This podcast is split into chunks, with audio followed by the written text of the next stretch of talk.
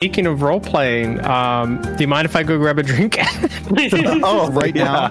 Is that you role playing as that's a actually thirsty person? perfect, Cleo. I'm gonna start the session, but part of my opening bit is that Fox stumbles in late, so it's okay. Okay. Go and get your Okay. drink. I'm just gonna start, and then Please, we're gonna roll should from I? that. Should I? Should I? How much time should I give you to give optimal timing? Uh, just like a minute or two. Minute. Minute. It- yeah, Gotcha. it's it's just a VO, and then Fox stumbles in at the end. all right. Okay.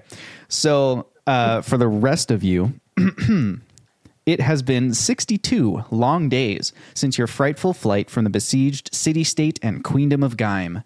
62 days since Jeb pushed himself to his absolute limits and successfully counterspelled not once but twice in the face of a veritable four deck airship of the line returning arcane fire.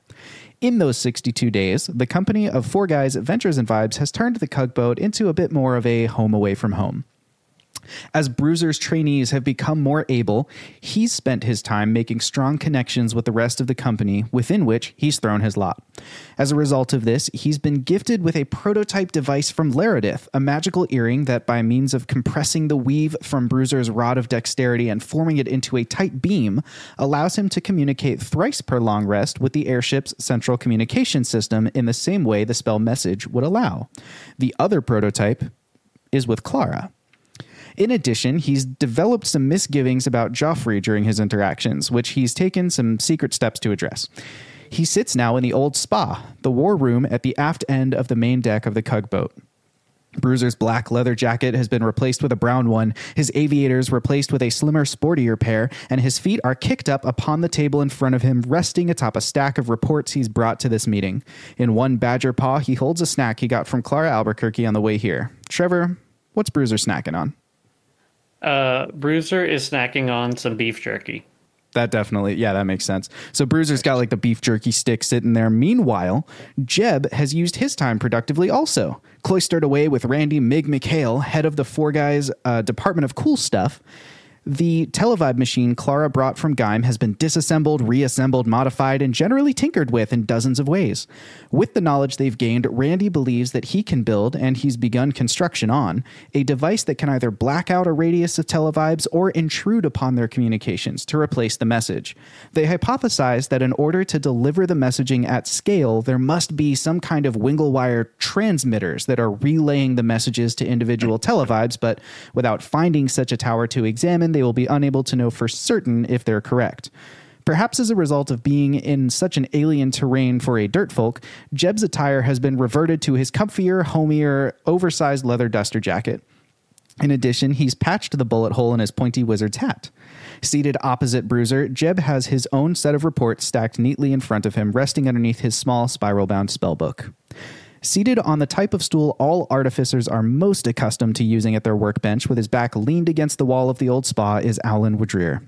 Alan has spent most of the past two months assisting Laredith as she works to miniaturize the machine that will stabilize the Rod of Seven Parts when the time arrives to cast the Cataclysmic Ritual. However, he's not been idle with his downtime either. Owlin used his little off time to pursue his plan for a Winglewire toothbrush, got sidetracked following the dopamine, and somehow invented briefs. Because his previous attire of just boxers was covered in fur, and his new attire of just briefs is covered in fur, he looks exactly the same as he did before. But Owlin can feel the difference. Owlin knows. Currently, Owlin and Jeb are engaged in a largely irrelevant and tangential debate about something, a bit of a friendly argument, if you will. What have they been debating for 62 days, Wash and Jake? Oh, geez, 62 days. I, I don't even know what boxers are. Uh, well, you see, as I was explaining before, the difference is in the feeling. And if you would only give them a chance, these briefs, then you would feel the difference. You need to try both, of course. I But, can like- fix you a pair of both. But like, but see that like that's the thing. Like, I've got like fur everywhere. Like, I don't think Slam, like is the that door something to the that war room bursts open as a breathless fox enters the room, hands clumsily holding a somewhat crumpled, messy stack of papers, and his tutu brushing everyone and everything as he navigates the whole way around the table to the seat furthest from the door. In particular, Jeb and Bruiser find themselves with faces full of frilly fabric. Fox has spent the downtime trying hard to win a bet with Clara Albuquerque and failing. The bet Fox could disguise himself in such a way that Clara would never realize it was him. The reason he failed, he forgot to disguise his mechanical leg. His lost wager states that he must now use his enchanted glamour robes, which he can disguise as anything he wants, as a tutu. And so, for the first time in a long time, we see Fox's faded red tunic. Uh, underneath a vibrant sort of shimmery pink and light blue tutu that Fox is now wearing at all times. Uh, Cleo, what random thing got Fox sidetracked or distracted that caused him to be late to this meeting? I'm so sorry, guys. Uh, one one of the scouts was talking to me and had a really interesting theory, and then I realized it was about the story he was writing and not about the current situation. I I'm so sorry. I'd. It was If it was interesting enough, I understand the sidetrack. Now, I do have an important question for you before we start the meeting. Do you Yes? prefer boxers or briefs? Oh, don't drag me into the middle of this. You've already tried multiple times. Listen, I I wear what I wear. I don't know if they're boxers or briefs, and I don't want to know, as I've said multiple times. As Fox takes his seat, affirmative, the Myconid sovereign, with his shrubby afro pulled into neat vertical braids that stick up from his head like hedgehog quills, and his necktie hanging from around his coarse bark skinned neck, raises his arms. Two small silver clip on cufflinks, fashioned from the bolt that he used to chew in his days as a mafioso, glitter faintly as he throws a few blue spores into the air, which connect telepathically with all of you. It has been a long time with no result to our search. I have asked you here to join me with reports from the various crew members of our airship generated over the past 62 sun cycles. It is my belief that you may be able to find more in the data provided than others. After all, while our crew may function as eyes, ears, hands, and feet of this organization, if I am at the heart of the staff, then you are the head. It is my wish that we review the information that has been gathered together to determine our next steps. I have also asked that Clara join us, as her time spent among the diverse refugees in Gaim as part of the Rationeers may give her some additional insight into what we have learned. And just as he finishes that statement, in comes Clara Albuquerque with a plate of snacks for everybody. Clara, what are you providing as the delicacies of choice for this conversation? Uh, burritos, of course. Naturally. Naturally. And so the meeting begins. I'm sorry, DM. I'm just imagining it's a bunch of t- mini burritos with like the little sticks through them. Like they're just little Oh, like bite-sized taquitos? burritos. Little, little tooth. Yeah. Uh, yes, um, thank you. Uh, mm, ooh, wonderful. Uh, These are really Of good. My mouth is full of tutu cup box. Could you like move Oh, to I'm, the I'm side? so sorry. it just it goes up when you sit down. Yeah, no, I'm. I, it's. Uh, I'm not used to it. Okay, what can I say? It looks so good on you, honey. It shows off your legs. that is Leg. uh, that is technically correct. Um, well, uh, uh, yes, I appreciate what uh, aff- affirmative is. Um, yes, that that makes sense. I guess I can can start if that is um, helpful. I'll start with uh, maybe some things that uh, matter a little bit less, and then move to things that maybe are more pertinent. Uh, first, um, as we've uh, searched through the ship's inventory uh, during these last couple months, um, we have found a lot of a lot of things, a lot of potions, a lot of spell scrolls, um, a spell book, uh, lots of, of things like that. Um, a disguise kit. It's just some- different things that I think uh, will need to be distributed among uh, people who will have quick ease of access to the weave, as there are scrolls, not um, you know ciphers. So um, they will need to be used within our our pieces of the weave. They can't be used really outside of that. Right, really is the wrong word. They can't be used outside of that. Um, so uh, the other the other things are that um, Laredith has we've well we found a lightning cannon that was actually designed by Laredith, Laredith Whoa. That's cool. about years ago. Yes, it's it's it's very cool. Um, We have it installed already, Gonna make right? me obsolete. we have it we have it installed and it has been cleaned, but it needs uh, a few more repairs before it's necessarily accurate. Um, it can function, uh, aiming it and making sure that the lightning bolt goes where it's aimed uh, will take some work. Well, Um, I mean, worst case scenario, it could be used as a warning shot or a, like a display of force. Yeah, I'm just yeah, I, I'm with Jeb on this one. You fire that puppy, and and I don't think many people are going to mess with us. That's that is that is fair. Um, we've also been able to install um, some sensor instruments into the ship. Um, I'm sure uh, that obviously you know Bruiser knows a lot about that as well. Um, but uh, the sensors have picked up some interesting things. Um, the things that will be helpful to us are that there are three predominant air currents that swirl, swirl around essentially points of interest above the continent. And each of these points of interest could be where we find uh, K or uh, I'm sorry. oh, like if you time. if if Uh, K was caught in the current, Yes. then he would like be yeah okay. Uh, so um, yes, each of these points of interest is kind of where the current kind of slows down and stops, and where K could be kind of adrift.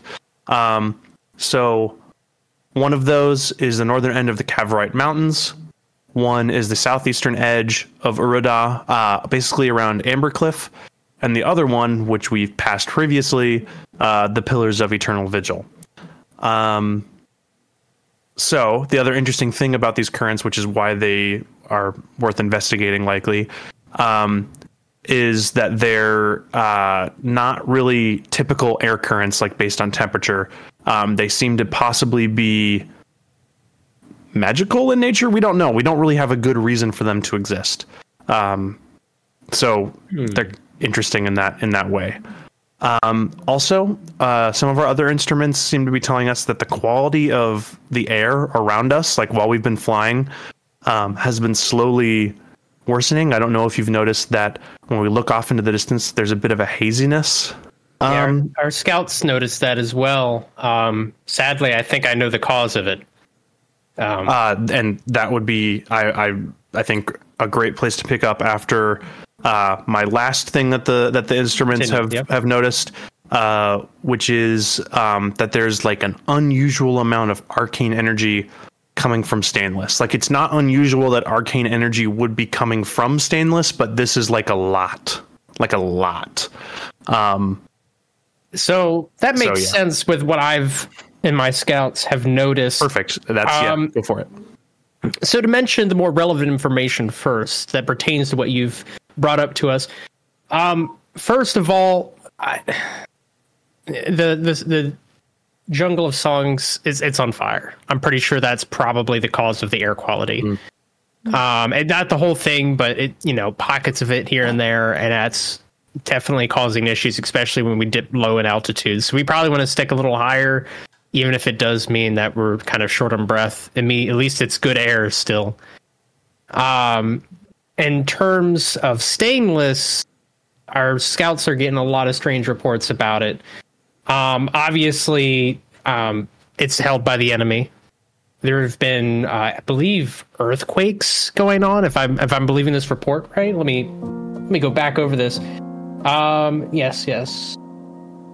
Right. Okay. Yep. It seems uh, definitely some weird shenanigans is going on around Stainless. So I definitely think they're up to something. Um, I don't know if that's related at all to the time when a cult came out of the city sewers after we destroyed a tower and then just left.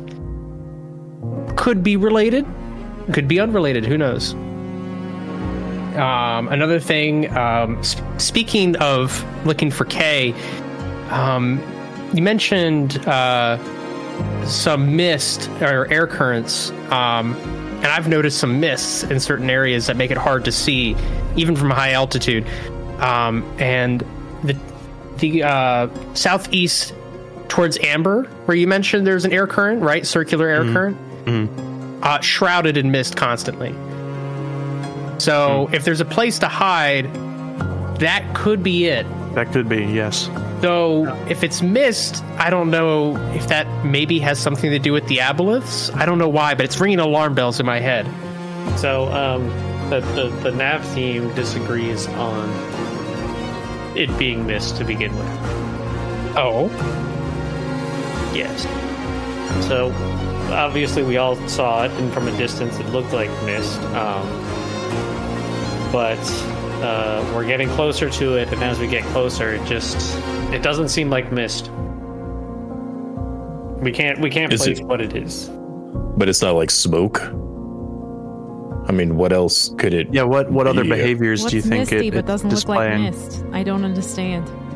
yeah, you kind of you kind of lost me there.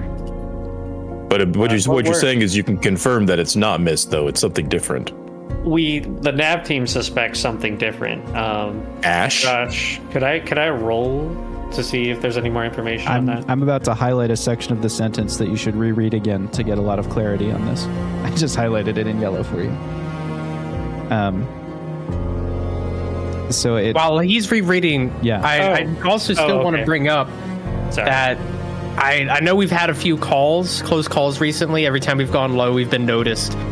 Um, though it seems we're functioning okay, but I, I do worry that if we keep that up, eventually they're going to set something up to take us down. So far, we've been able to outmaneuver anybody who comes after us, but I fear that they're going to start expecting to see us, and they're start going to mm. narrowing down our patterns.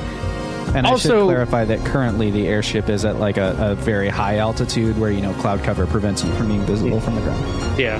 I also want to point out why we've been at high altitude. We've noticed we've been alone, which I, I guess would make sense, right? But keep that in mind. There used to be airships before the darkening, and we're not seeing any kind of anything up here. Uh, my scouts haven't noticed a single ship, and that includes the new ones that they might have been building. Though, to be fair, we don't really know how many there are. I tried asking Garlisle, but he rolled a uh, he rolled a die and told me a number. So I don't know if that's really reliable information. That Uh, that so the- sounds like him.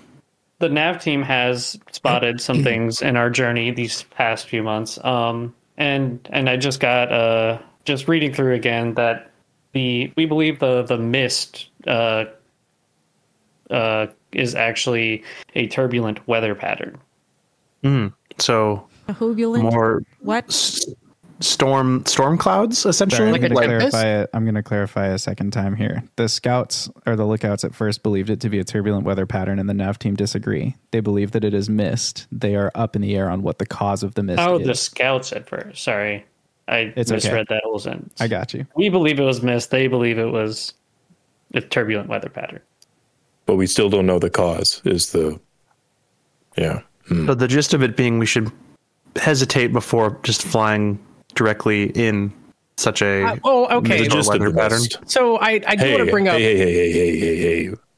Mist. Um, do things cause it? You know, condensation before a storm, or very cold temperatures in a very warm climate. I, I- Potentially I do want to bring something how. up. I do want to bring something up. That isn't the only place we've spotted mist. All right. It- it- like I said, as you know, Nav has said, my scouts assure me that it's very potential for that to be a naturally occurring weather pattern. Considering there's mountains right there, you have warm weather coming in from the ocean, hitting the mountains and con- condensing. That that's normal. I mean, mind you, it's a little abnormal that it hasn't gone away, but that's not un- unnatural. While as over by the pillars, we have noticed a some mist weaving in between occasionally, and that has me more interested. To be fair, Could Alan roll like history or something to see if he can remember whether like mist or some sort of unusual weather pattern like that has been associated with like the traveling of aboleths in the past in their Yeah. experience? Roll it with advantage because of your time studying in the Aoslar Foundation Tower. Cool. Ooh. That's a 22. A 22. Uh, Alan, you would know that um, the Pillars of Eternal Vigil are surrounded by a constant mist thought to be a creation of Gomteus, the god of chaos, that um, defeats attempts to navigate it. So it, it leaves people very confused as they try to enter those waters or whatever. Um, Typically, not necessarily specified to climb the whole way to the top of them. Usually, this is something that's expected to be seen over the sea. But I mean, a natural temperature variation could certainly raise or lower a cloud. You know what I mean? Like it, it's Yeah. not unheard of, especially if it's just infrequently from time to time, like what Fox's team is reporting. That could be naturally occurring, or it could be something. You're not sure whether that's normal or not. Okay. Well, with with the pillars specifically, we do know, or at least according to legend, we know uh, that that is magically occurring mist uh, set upon the tower or the the pillars by Gomteus himself. Um, you know, designed to intentionally uh, make traversing that area mostly by sea like make it unnavigatable. Wait. Wouldn't that has to be where K is? Think about it. All right, no, no, just hear me out. If you think about it, I mean, the darkening, right? Uh, magic like that should have been dispelled. If if there's some magic thing happening, that means there's a source of weave letting that happen. If there's a source of weave that could be K. I bet, well, it would explain a lot if K has simply been lost in the unnavigatable Mist. magical mist. Hmm.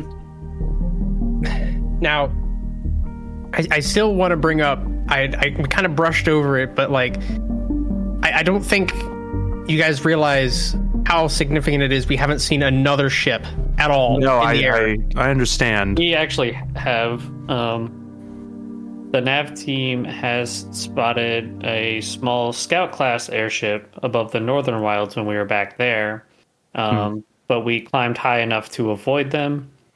Um, and it was flying in a like crisscross pattern, like it was searching for something, or it could be us. Like we have been pursued by a lot of things. There have been shadow dragons sent by us, but we outran them. We found a roc, which is very unusual according to Satonia, like way outside of its habitat. Um, Where our scouts collaborate the roc sightings. and then we were detected flying above the jungle of songs by ground forces, and Jeb had to uh, counterspell the, the magic missiles they sent at us. Um, Nice work, by the way, Jeb. I, yes. I'm, I'm a professional. And then when we got to the Cavorite Mountains, we uh, we stumbled on a large structure, um, and so we had to fly uh, high above that to avoid it. But it looked like it might be some sort of assault structure that they're building, like even worse. Hey. Where's that at? You said that was the cabaret. is Yeah. that near Stainless? Stainless is the I'm southern sure. Cavorite Mountains. Trevor's report says this was in the central Cavorite Mountains. You know. Cavorite Mountains, that rings some bells. now, who was it that was talking to me? Somebody was talking to me. Somebody was talking to me about the Cavorite Mountains. Um, yes, so there was like there was like some some construction workers. You know, they were we were giving them swill and Gaim. Uh, they they said they was from Stainless, but that they needed to go to the Cavorite Mountains because they was hired for that, uh, and they had to bring a bunch of like building materials with them, and it was it was very heavy and took a long time. They were kind of complaining about it, um, but they they nobody told them to build anything. They just was supposed to leave them there, you know, which they thought was strange, and I thought was strange because that's like leaving your hoard out for the neighbors. You know, I don't I don't like the the sound of that. Um, but by the time they they got you know like you was saying earlier, they they by the time they got back to Stainless, it was occupied. So that was that was when they kind of kind of came out to Gaim, as you know many of us did. So let, let me just try to condense everything we've gathered so far then. I I believe strongly Well- that Oh, go ahead. Go, go ahead. I, I have uh, some report stuff too. Before, we, if if you want that before. we, Oh, like, of course, Jeb. I'm Overall condensed stuff. sorry, I, I the tutu kind of hid you there. I Uh, yeah, that's right. going to be a theme. I might have to like burn a corner of this thing off if I'm going to be standing next to you, I- This I'll- is I'll art. and it will be a glorious display of art when it is on fire. Claire, can I, can I just shrink it a little bit? So, I- Uh, that's As what the fire is for. tasteful, baby. okay. Uh, so, um, lots of stuff. It sounds like has been happening around the the wor- you know, the planet. Um, a lot of uh, like you know activity and and it looks like we potentially have some leads with finding K, but uh, there's been some movement in the hearts of the people, and there's been some movement in the machinations of the aboleths. Um, so when uh, Randy and I were working on this televibe thing, trying to reverse engineer it, we've picked up some news broadcasts. Um, they're using it to spread information. A lot of it is propaganda, trying to defame us for things that we didn't do and things that we totally did, but for good reasons. but uh, also just like other like updates of things. Like just it sounds like they're trying to to gather the hearts and minds of the people and get them to do stuff. For example there is this secret pilgrimage going on to a uh, like for, for those who are intelligent and inclined to to go to some sort of cipher center. They're being called there privately um, to kind of uh, be a part of some entirely new kind of arcane's experience is what Oh, they're that's not that's not shady.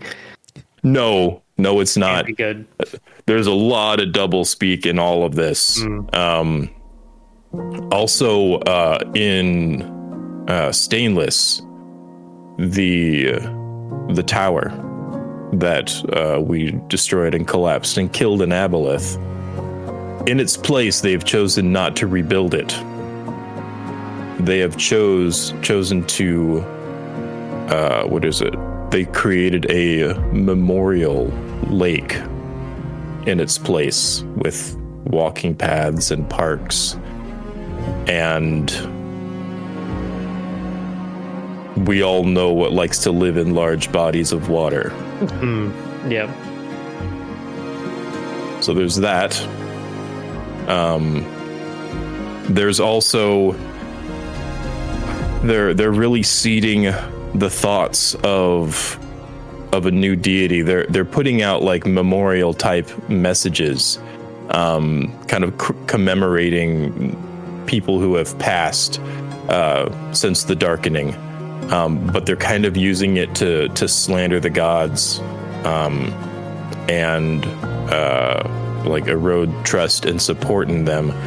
Um, there's been a peppering of language in there of maybe one day we'll find a new deity deserving of our worship.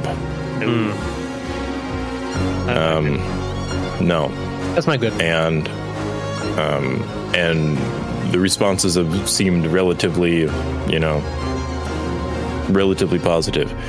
Um, oh, uh, the Summit Banking Guild has been bought. Uh, no, is acquiring and has bought the Bright World company. Oh dear.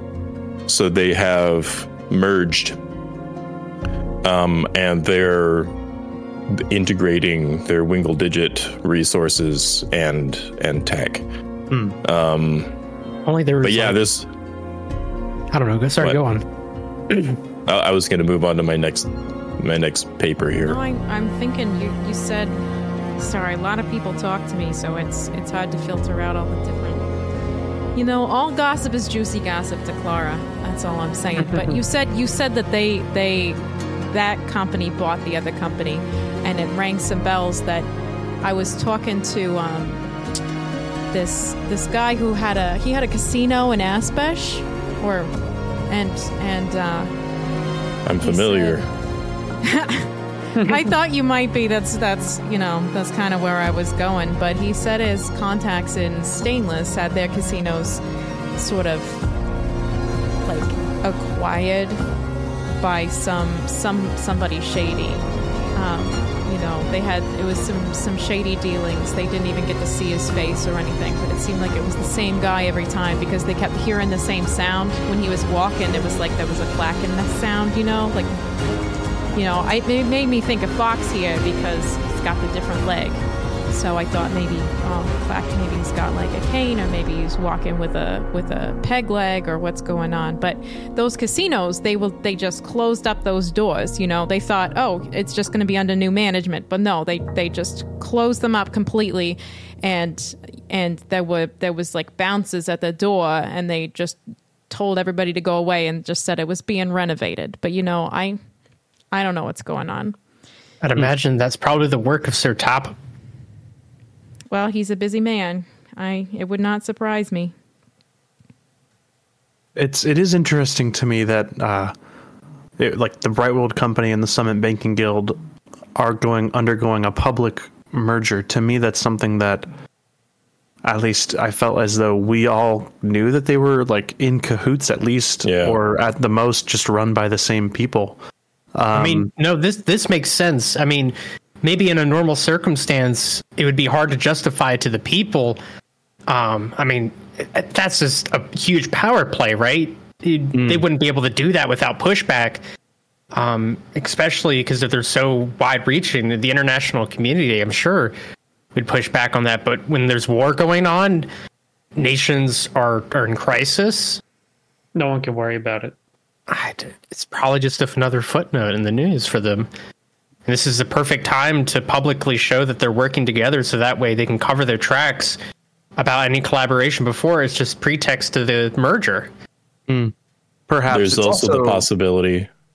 Nope. Yep. Go ahead, Jeb. Sorry, you're probably going to say what I was about to say. Well, there's also the possibility that they weren't 100% in collaboration. And when we dropped the Summit Banking Guild's tower, it created a, you know, a vacuum, like a need for resources and whatnot. And maybe they are now taking the opportunity to join forces, which means we might be up against some more difficult opposition if they're, you know, I, I don't. their resources together. I'm not sure. I personally, I believe that they were already pooling their resources, at least in in private. I just Yeah. Mm. think it's interesting that they thought that they they must not just they thought they must have some sort of reason for making that connection public, that merger public, and it kind of scares me that hmm. at this moment I can't think of why. It just is another Probably thing that they have to- over us information wise. It allows them to work together and out of, like without having to worry about being so secretive. Well, Possibly. does one of them have you know like a better reputation? Like, oh, if we work together, then then I look better because he already looks good. Is there something like that going on? Uh, perhaps I believe. Well, um, someone can correct me if I'm wrong, but I believe the Summit Banking Guild has had a more consistent public presence than uh, the Bright World Company, which the Bright World Company being a relatively new um, newcomer onto the kind of public affairs. Hey Josh, So Yeah. Um, could I make a roll to to see like since I, I know knew a lot of people at least back in Gaim and stuff, uh, what people's perception of both companies were at the, like before the war? Sure. Uh, yeah, go ahead and roll with advantage, and let's do an insight check into public opinion. Okay. Twenty eight.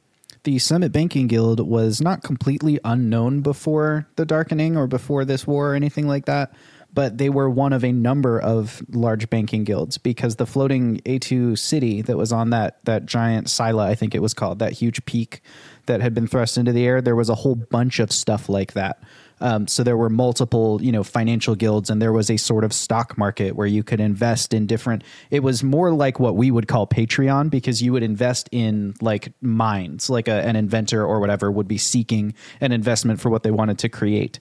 But there were a number of of financial type companies and large banking systems there. However, post the darkening, the Summit Banking Guild seems to be the only one that recovered. Um, the Bright World company was completely unknown before the darkening. There was nothing known about them publicly. They had no like public holdings. There's no real knowledge of whether they were formed after the darkening or whether they were formed before. Like they they were so not a talking point that despite Bruiser's vast network, nobody had any idea. Um, so you're not really sure as far as their time in the limelight. The first time they were heard of is when Dabbledob Bafflestone, the CEO, announced the Wingle digit which happened mm-hmm. very shortly after the darkening. Um, as a sort of like ray of light in a dark time kind of speech where you know he it, he kind of rallied people mm. around it we've been through much um, you know our engineers are working to try and help bring you a better world the summit banking guild has very generously invested a sort of um, advance of money into us and with it we've developed the wingle digit and that was kind of the beginning of when people heard of them and what thrust them into the spotlight okay so yeah, not they, they both haven't had like terrible uh, perceptions. In fact, both of them thrived as soon as the darkening happened. They started thriving. Like the Summit Banking Guild was the only big financial institution that recovered um, in the darkening. Bright World Company, not even sure if it existed before the darkening, and then then they announced the Wingle digit, and uh, you know, obviously that was sort of like a ray of light to the people. Well, you know, something that the the Summit Banking Guild has also done is they purchased those warehouses that we apparently bombed. Um, they also rebuilt the clock tower and have created like this engineering finance fund for students and stuff like that surrounding all of that. So they're still securing those those locations and, and hanging on to them and then us outside is back to just screams as Gunner's various Gnomenguard grenades went off. Gunner uh, um, turns over in his sleep, but in a good way, nestling comfortably in his pillow. It was a good day. Um, out so outside of that, and them emphasizing our escapades, you know, aka Owlin's public drunkenness reckless cipher truck driving. Uh, Fox, apparently your rampage slash escape through City Hall that one day in Tumbleweb. Oh, I like. I don't. Even, nobody no, got hurt. I'm on. I'm on your side. I'm just saying. And um, there to uh, tell the real stories. Yeah. All right. I, I will say. But, go on. Sorry last but not least, um, there have been reports and news uh, broadcasts on the mines. There's been increased seismic activity, is what they're calling it. Now, Randy and I looked through the dates that they're reporting on these, and some of these line up with us messing with their minds. Mm. Some of them are more recent which means either they're doing something that requires big booms or we have an ally who's causing some havoc. Mm. I'm not sure which. Could be both. Can't forget That's, the mermaids. Well, but the thing is, is stuff is happening underground. Good or bad? I mean, that's where that's where they were operating. That's when they saved us, right? Well, and not to sound silly, but that's where the magic happens. Yeah. you know, where it's it's in the dirt, it's in the soil. You know, I'm not sure if I shared with you guys, but you know, the only reason that my blunderbuss was working underground was because of the residual sacrium in the soil itself. When I would mm. pack my shells, it would get in there and almost create a micro weave for the spells to take effect. Um, and it's permeated through the ground. It's almost as if the the core of the planet was turned into like some sort of lodestone and the magic was just like shunted into the ground mm. and so it just permeates different pockets There's a sharp and whatnot. knocking at the door, um, and it pokes open, and Bruiser, one of your Nav team members, comes in, just leans down to your ear and whispers, um, "Hey, boss, just letting you know we're all on track. We should be uh, getting to that that uh, weird misty thing today uh, over Amber Cliff. We've got about four more hours before the sun comes up, and I think maybe three hours before we're close enough to start, you know, getting some more information on it. Just giving you the update. Things are going All great." right. And then they kind of head job. back out of the room. They pick up a that- taquito on the way out. Ooh, taquito, and then they leave. You're welcome, baby. Uh, was that loud enough for everyone to hear, or just me? Uh, just you. They were like whispering into your ear, but you Oh, can. okay. Yeah. Yeah. Um, so, Perception check. I'm just kidding. um, so uh, that was just the nav team. We're about a few hours away from from getting to the mist. If we want to maintain that course, um, I think we should. Uh, I mean, yes, it's. I think it's worth investigating one by one. I don't know if any of the, um, you know, weather pattern points of interest uh, really takes precedence over the other. I think it's just we're on our way to Ambercliff, so All right. here we are, here we go, kind of a thing. I'm just going to say my piece then, real quick. Yes. um, on what we've been going on just over now, we need to go public at some point, and I think we need to do it when the time's right. If we do it too early, we're just going to be revealing our hand um, before we can, you know, and, and the Diabolus will just react before we can actually do anything about it. But I think there needs to be a time, and we need to set it up where we broadcast using this televibe technology and and give our message out there clear, concise, and to the point detailing, you know, why they should be So- suspicious of these people and what we've been doing and they cannot they may not agree with us, but like you know, So there's a problem with that. Well, a challenge. That's that's how we professionals say it. Randy told me you you don't talk about them as problems. You talk about them as challenges. that is okay. correct. So today I learned I'm a challenge. Anyway, uh, so we can we can broadcast a signal, um, and we can broadcast it in a couple ways. We can we can do something to disrupt or black out existing televibe frequencies, which means that if they were doing some sort of local video recording, so you know like like a like a minor image projection sort of thing um, we could black out all of their receivers in a building or you know in a, hundred foot area so that we could sneak in undetected we could use it for something to that effect uh, we can also broadcast um, a message but we don't have a lot of range if i remember it correctly it's about 100 feet um, which is not going to be hardly anything for infusing it into a city. We would need some sort of way or device to to focus and amplify the signal. Um, there's got to be a way that they're doing it because they're currently doing it now. Like, I mean- it would.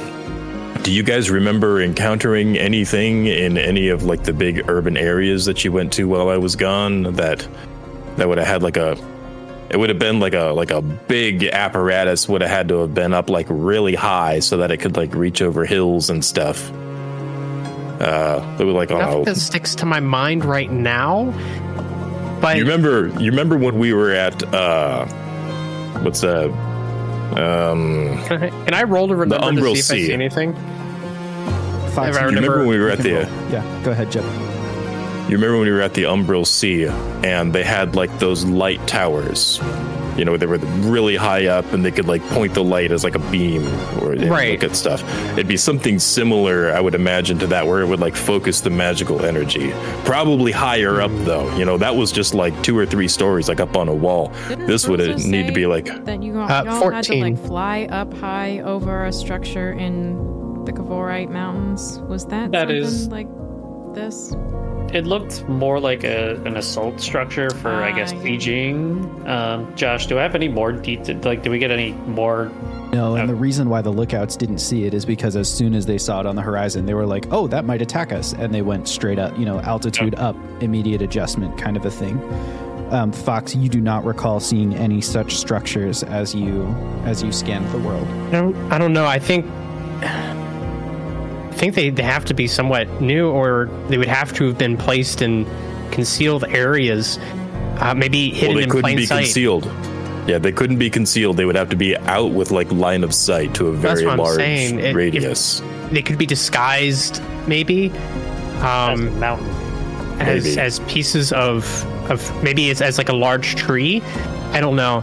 Uh, but more importantly, I, I do agree that we need to figure out how they're doing it. I, I think our best bet is to hijack their network and use it to broadcast our message. I, I don't think we're going to be able to set up our own network.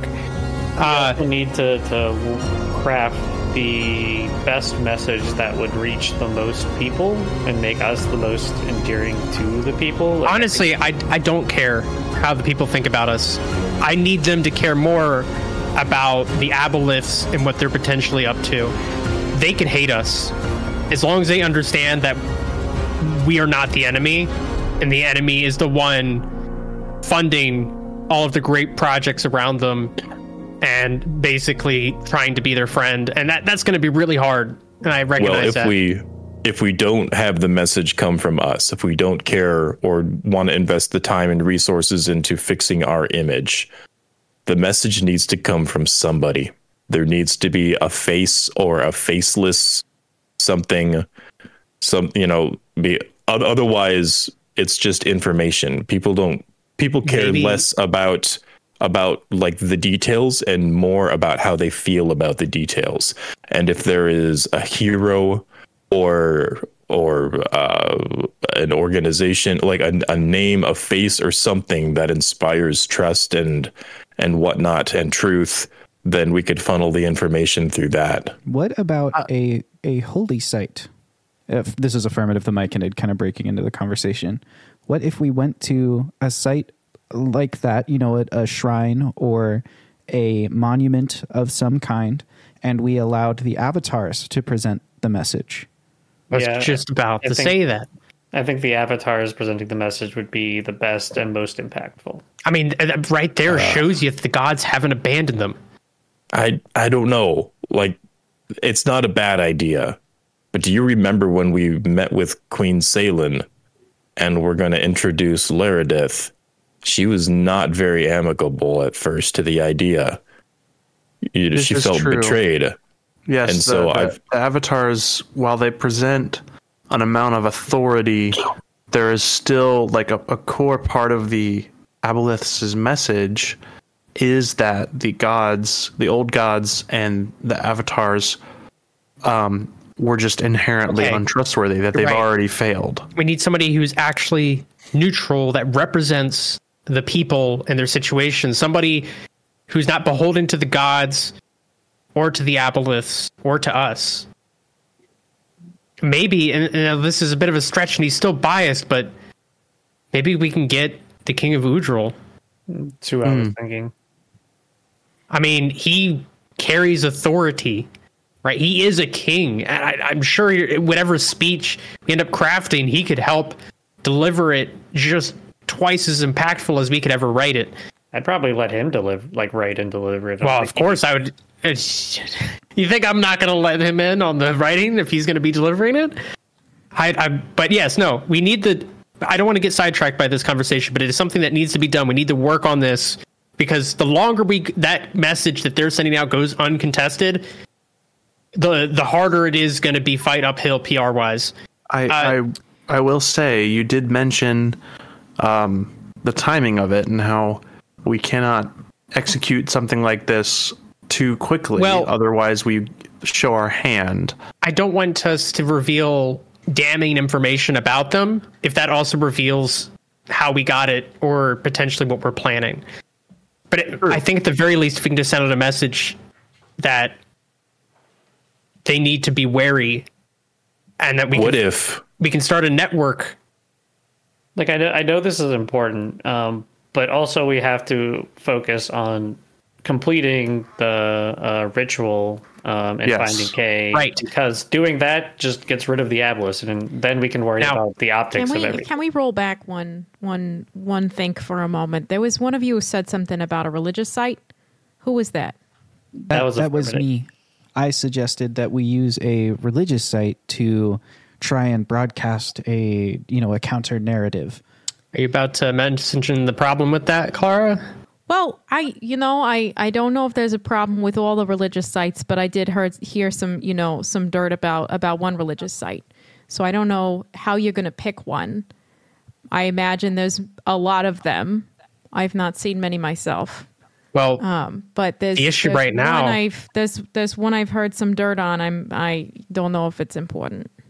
what'd you? Uh, go. Yes, please tell us. Yeah, I, I mean, to be fair, if you heard anything, hopefully it's good because all our scouts, everything we've passed over, any site that was significant has been demolished, removed, Well, burned. Yeah, yeah, burning, burning being the key word here. I was I was very surprised. Um, my first so first I want to ask you. Okay, Jeb mentioned sacrium. Sacrium is Yeah. the stuff that's in the wingle digits. Yes. Yeah, it's what wingle digits are made of. It's a powder. Do they? Do they? I've never seen anybody use it outside of a wingle digit. Is that normal? It's not. Uh, well, well. What would you? What would it be for? So, uh, like I said, I inadvertently would sprinkle a little a bit of it into my spell shells, and I could pop one out of the bandolier and kind of like show how it works. But um, if you remember our good friend Circles, the one whose sword I gave you, uh, used to snort this stuff, and magical things would happen. So I'm not sure if there's a, like an underground. Like group of uh, Sacrium junkies or something like that. You know, Uh, yes, um, familiar. It, it seemed They as though would that call it was the uh. Fire of knowledge. Yes. Uh, If I remember correctly, um, Circles heavily implied that the uh, some of the employees of the Bright World Company would would enjoy the uh, wild magic effects of the Sacrium No, uh, when not, they were you not. know. I, I, I, I, I know, I know. Foxy was saying that you don't care what people think of you, which is probably where why you're wearing a tutu. But I was thinking, That's the only reason. I was I'm just thinking. Go on. maybe that, um, that that that right there is some some pretty good dirt on a company that you're trying to smear. But anyway, the so that's not where I was coming Hey. from though in the first place. The first place I was thinking of was I met this wheatling, you know, that was that was holed up in Gaim with all of us. Um and he said that he saw he saw the burning of a of a religious site. He saw one burned down. Um, and so, but he saw like he saw it before it was happening a little bit too, which is was was interesting to me. He said that before that happened, uh, one of one of the he remembered this really clearly. I don't know why it's stuck in his head, but he somebody somebody yelled who was who was burning this site down. They was they was getting everything set up. He said, "Sever the ties." and then they drew something in the sacrium. But you know, he was a little little guy, like like made me look huge. Wait. little little They guy. burned it with Sacrium? They drew something in the sacrium, like they put sacrium on the ground, but they like put it in in like a, a rune or a symbol or something. But he couldn't see it because he, you know, he wasn't flying. He was hiding down in the grass. This little guy um, breaks my heart. You did Wait a minute. did you did you see the symbol? I I didn't not like I'm saying it wasn't me though. It was, Oh, it was another this- guy who told it you. It was this little wheatling. He was just like hiding down in the crabgrass. You know, he was trying really hard not to get dead. Uh, and as soon as the fires came up, he ran, which was smart because you know that's Right. that- that's going to kill their night vision, right? They're not going to be able to see him. But yeah, he he was pretty sure that they were drawing the something. They weren't just dumping it on the ground. It wasn't like like gunpowder or or something where it's gonna be Mm-hmm. it's gonna be just burning. It was like this is this was they needed to draw something. I mean, and that really stuck out to him. But he was that has um, to be like how they were severing ties to that has to be how they were funneling magic in the first place underground remember that was one of the first things we found i'd imagine it has to be related to that uh, where there maybe each of these sacred sites still have a trace connection to the gods. And Wait a minute. i mean we, we saw visions the last time the If- very first tr- uh, place of worship we went to in the underground. If if the magic during the darkening was sucked into the ground, then that stands. Could I could I make a, an Arcana check, DM? Yeah. I'm I'm pulling together a theory. I'm watching it. I'm watching the pieces come together in your head right now. oh yeah it's all That is a 13 plus 12 for a total of 25. Here's my That's theory. like some fox Okay. math there. if they're they're if the magic was pulled into the ground, then that means that there would be concentrated pockets of magic around holy sites that were connected to gods. And uh, like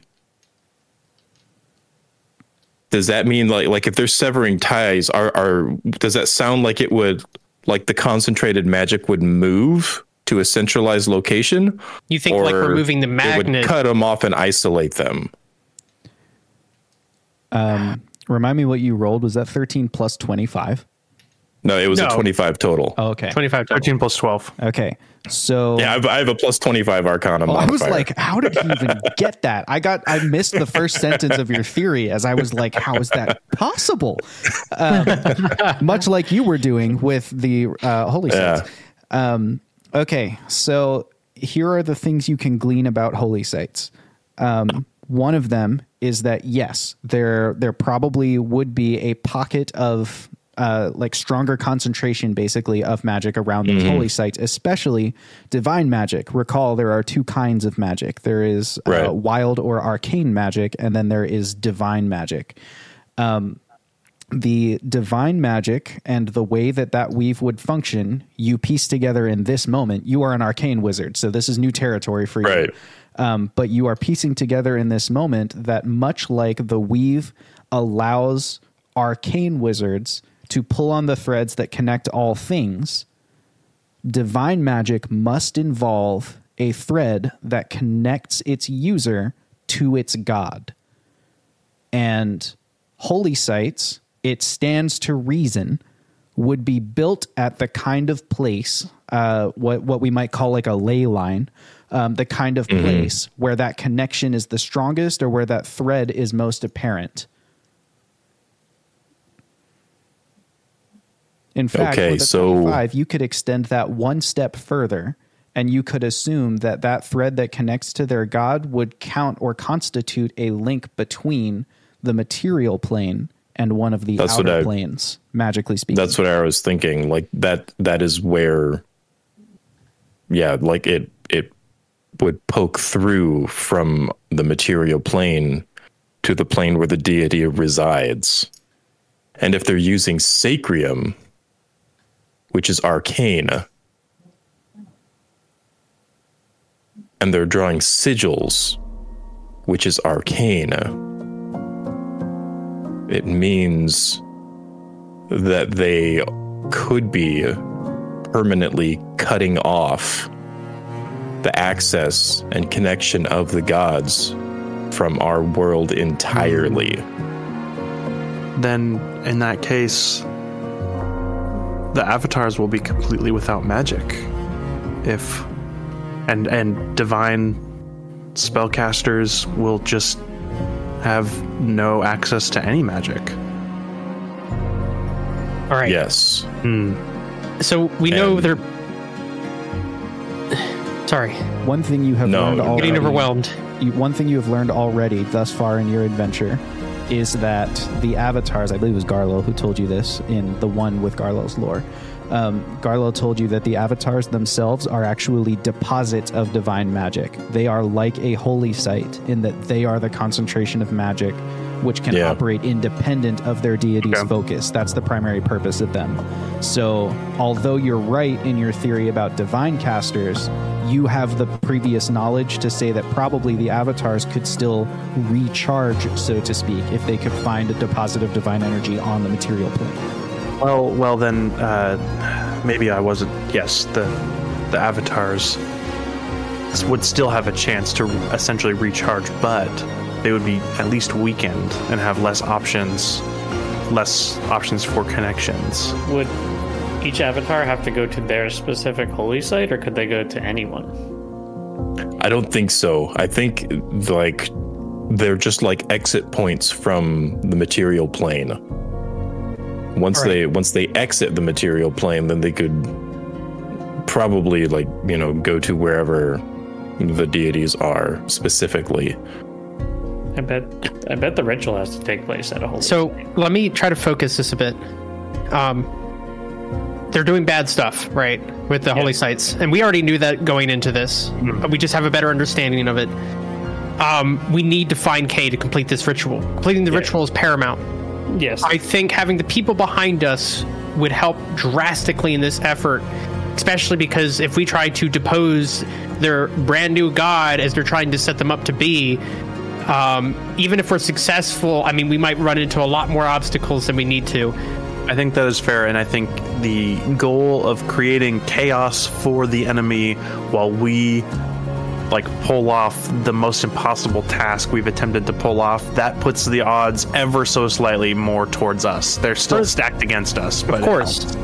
But Yeah, furthermore, it's a race, and we need them to be slowed down. yes. yes. I really think that I, I, I think the pillars. I think K might be there. I am. I am dead set on this unless somebody has a better idea. But we are already here at Amber, and I. I mean, we, we can't. Rem- we have to remove the possibility he could be here. And I mean, at this point, we're what two hours away. As you say that, you hear slightly muffled from the, the lookout nest above the aft castle where you are currently meeting. It, you just hear kind of a muffled, like, Land, land ho! Wait, wait, that's not, that's not land. What, what is that? Does anyone have a line on what that is? I immediately uh, running footsteps. and run stuff for the up door. Yeah. Is running. Bruce is running to the the cockpit. I'm gonna run to the back of the room and look out the window. Okay.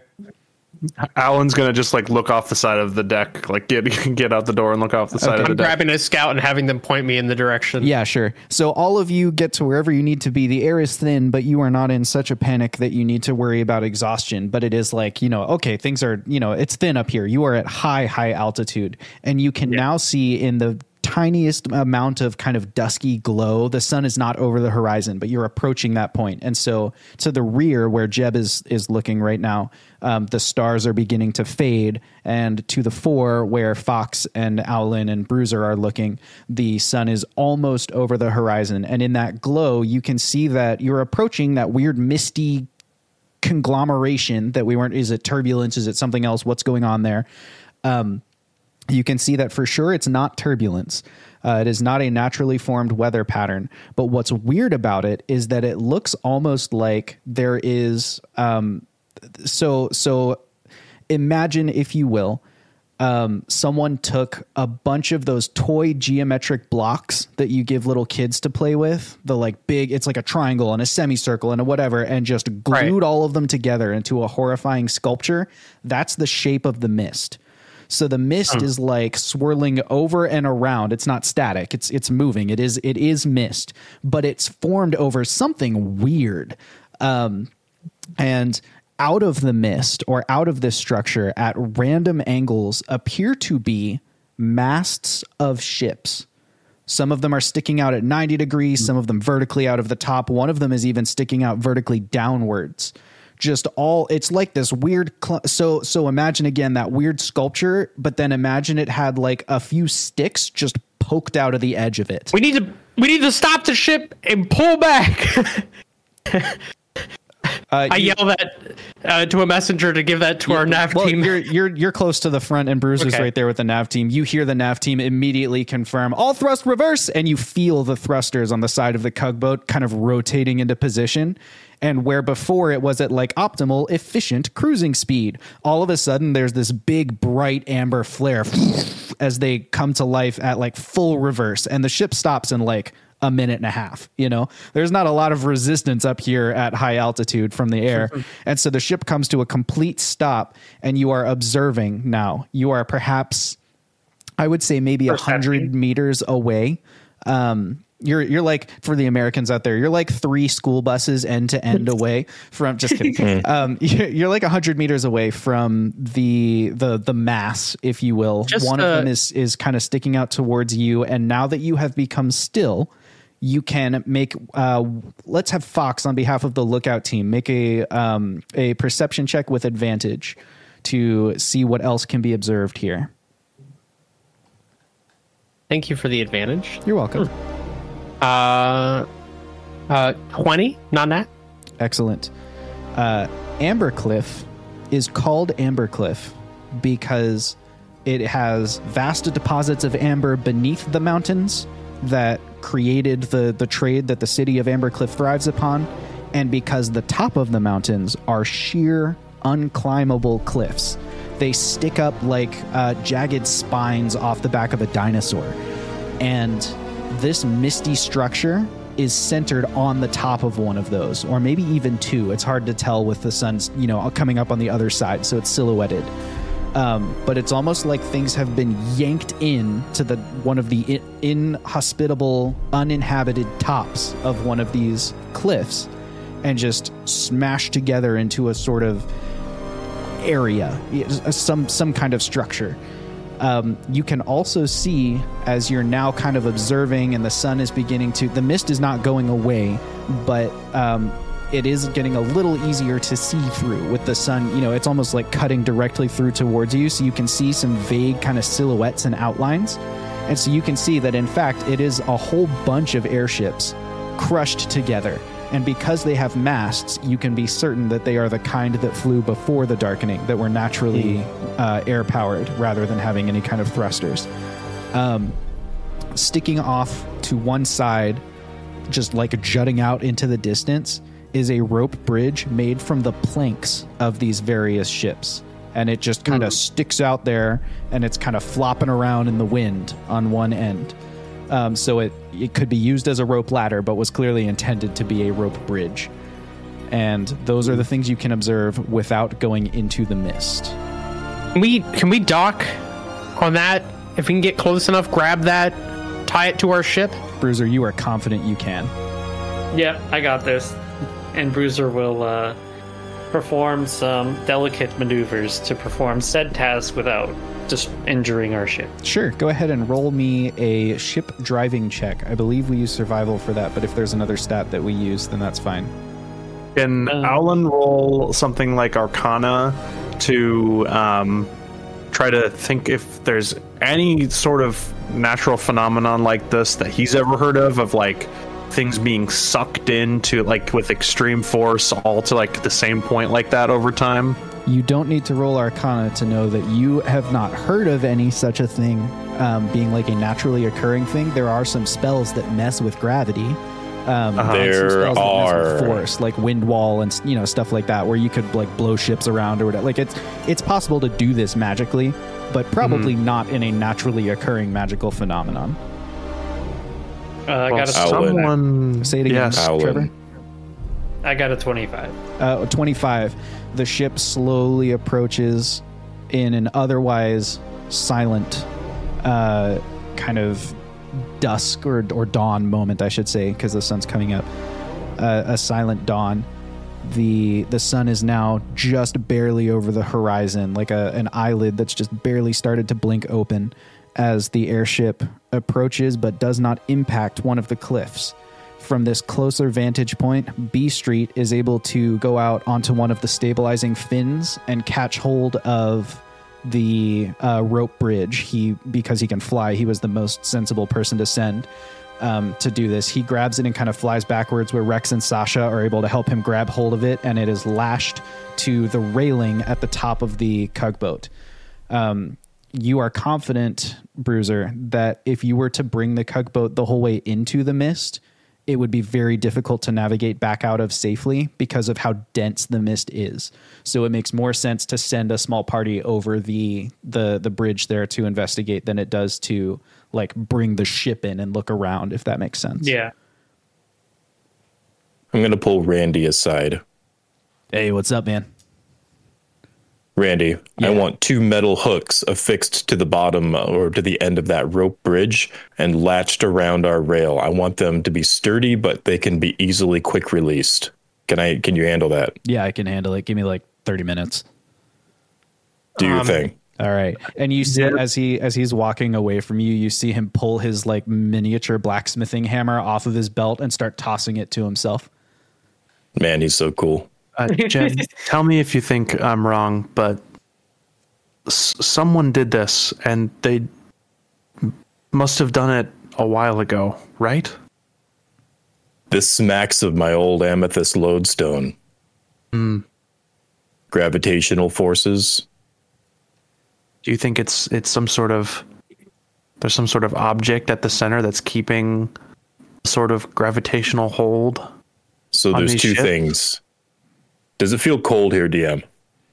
Uh, it is high altitude, so it feels cold, but it does not feel unnaturally cold. It feels the same cold as being on the deck in Okay. any other high altitude would. So my two theories are one, yeah, there is some some sort of core uh, in this amethyst that's causing a gravitational shift that's just sucking ships in over time. My big fear was maybe Thraxenhaus here and has been collecting ships and freezing them together. But uh, that would kind of explain the mist because of the temperature, but Yeah. it doesn't feel too much colder, you know. Yeah. Um, Deb, Alan, yes. want to be part of the first search party that goes in? Little old times. it's Um, really hard to take you seriously with that tutu. Like, All right, Clara. I mean, especially when you got like your can't hands on your hips. You got your hands on your hips, and you're like, guys, I think we need to go in. You guys aren't leaving without me. Don't you No, of course this not. thing? Well, we we have teams set up for that, right?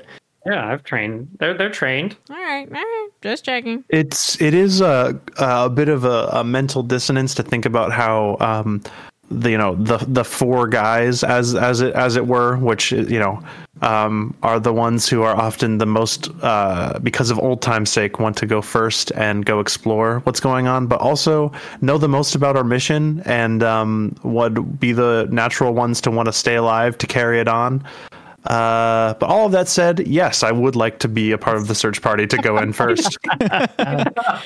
I think Old habits are hard to break. Knows more than all the rest of yous put together. So you just keep This him is here. true. You'll be just fine. This is true. Clara, are you interested in coming with? You know, curiosity gets the best of me sometimes, but I sort of feel like I ought to stay here. Maybe keep keep an eye on things, make sure, you know. Well, I can I can also I can hear you with this, you know. Mm, this is true. This. So if you if you have any questions for anybody, you could just you could probably just talk to me and I can I can ask folks who's on the ships already. So, you know. Good call. Perfect. Well, But if you see anything Um, real nice and shiny, please, you know, please think. Do you have any of those uh, scrolls? oh yes. What Um, scrolls do we have?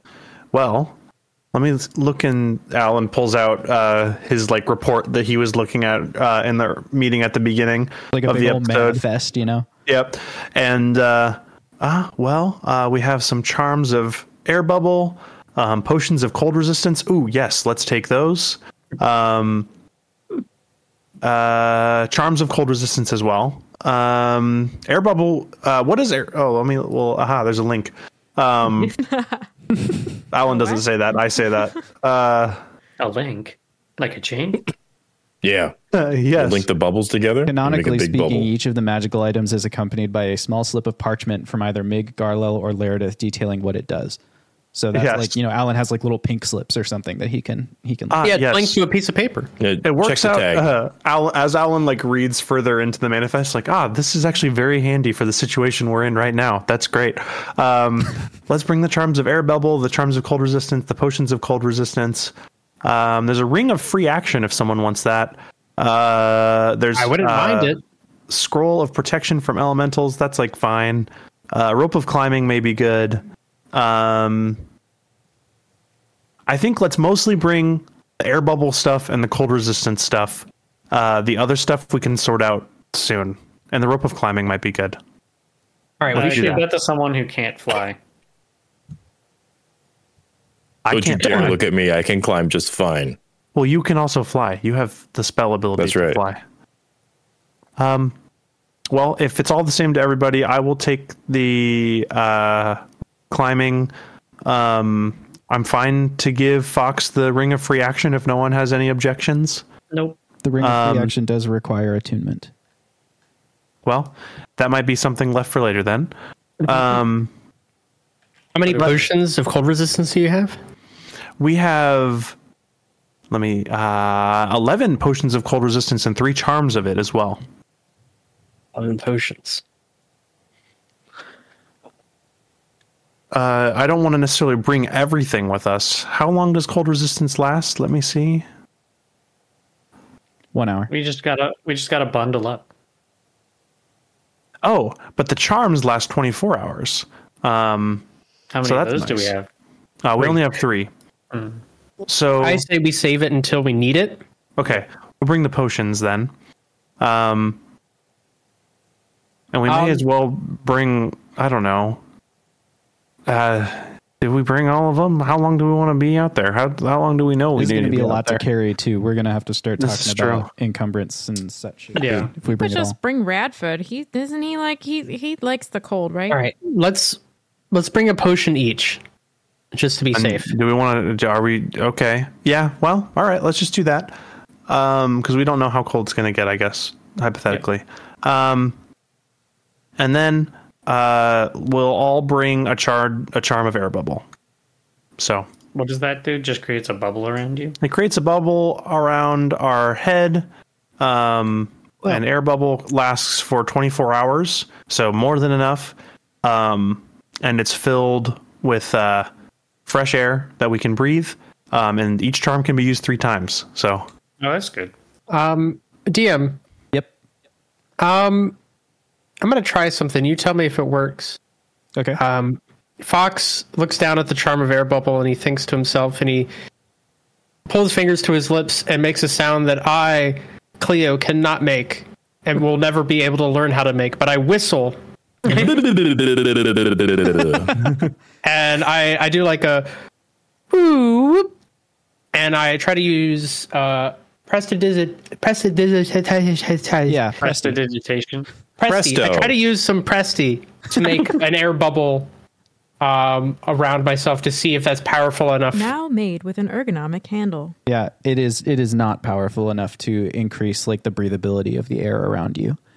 You got bad breath or something? You trying to freshen up the air around your mouth? It is a great uh, pasta sauce though. Presti. It's like a. Your lips are all red. I think you did it wrong. No, sorry, I was, I don't know. I was trying to see if I couldn't figure something out. I have to look back into testing that out. Um, all right. Uh, I'm gonna look to my scouts. Um, I'm gonna send messages along, like, you know, make sure Radford knows where we're going. Um, make sure people who are who should be in charge in our stead know that we're going. Um, we should we should give a time limit. yes. Uh, how about an hour? uh, I believe an hour is too short a time. Well, Yeah. we're just going into scout, right? I, I think Did you see uh, how big this is? And we can send a message should that change. I, don't this think we fair. should get lost in there for an entire day. Too much don't could think- happen in that time. I don't think a day. I think something more akin to three hours to six hours. Somewhere in that range should be our. eight hours. Uh, eight hours is a long time. How about Uh, five? Five, I think, is a fair amount. It gives us two and a half hours in, two and a half hours out. Yes, Clara? I was just checking with the DM um, for the for the magic earring. Is it is it that one person is able to take the counterpart with them? yes. So only Bruiser has it, but they can ask Bruiser to talk to you. Oh, okay. Okay. Thank you. In that case, five hours. I nod to the scouts And Clara. uh, behind us. And we'll try to be back in four, let's say. So that way we're not pushing the limit of uh, worry about us time. Sounds good. Don't break curfew, kids. And you know Man, this that kind of it means it's story time with the Wing Badger Tavern, and we'll be right back. That breaks the record for Senior. sure. This one was intentionally like I just kind of Coaches. split the session in half. So that we have Alara. discussion time. Long ago, the four ancients created a world in harmony. Then, everything changed when the chat emped magic. Only Kelnor, master of good vibes, could stop them. But when the world needed Also him go ahead and most, open up Albert he vanished. Two years have passed, and four adventurers have discovered a conspiracy, a company selling magic. And although their roleplay is great, they have a lot of XP to earn before they're ready to save anyone. But I believe they can save the world. Welcome back to the Winged Badger Tavern, where friends tell stories. Let me introduce you to some of my friends, or rather, let's let them introduce themselves. Who's first? Is it me? Maybe.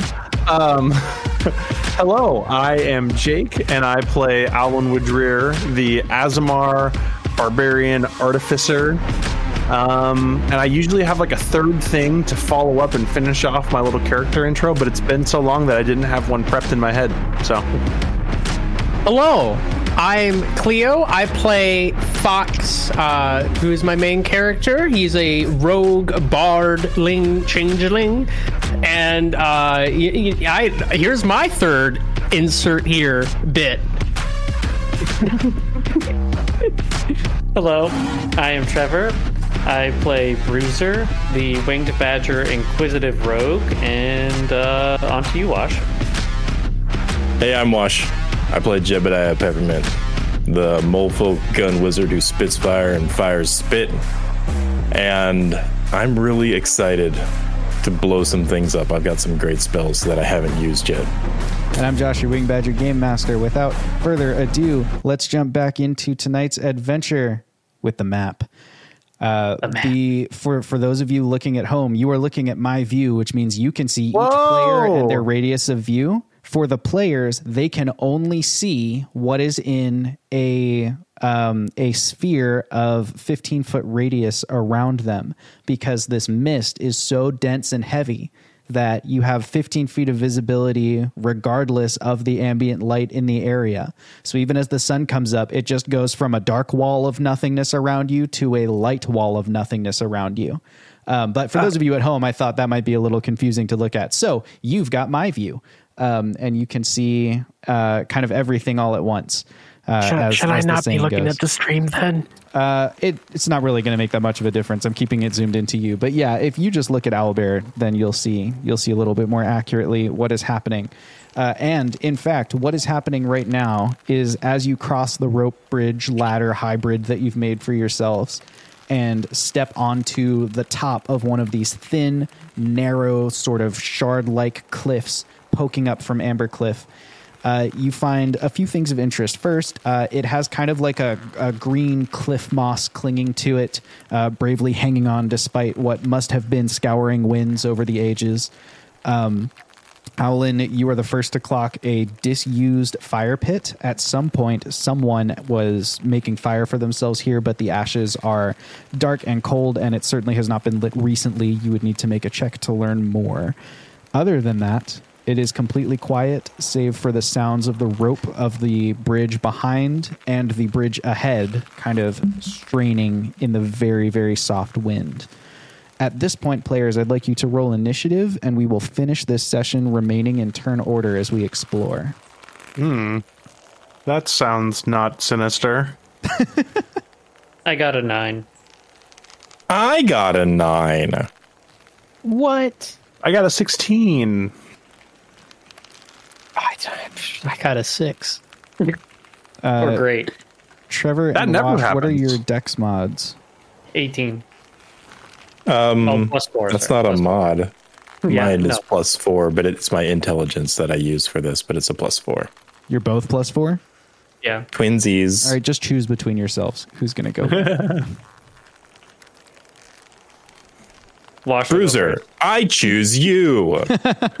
No, after you. Pokeball, go. Go after you. Uh, so, with that in mind, um, we will begin the exploration with Owlin, who is at the front of the group crossing this bridge anyway.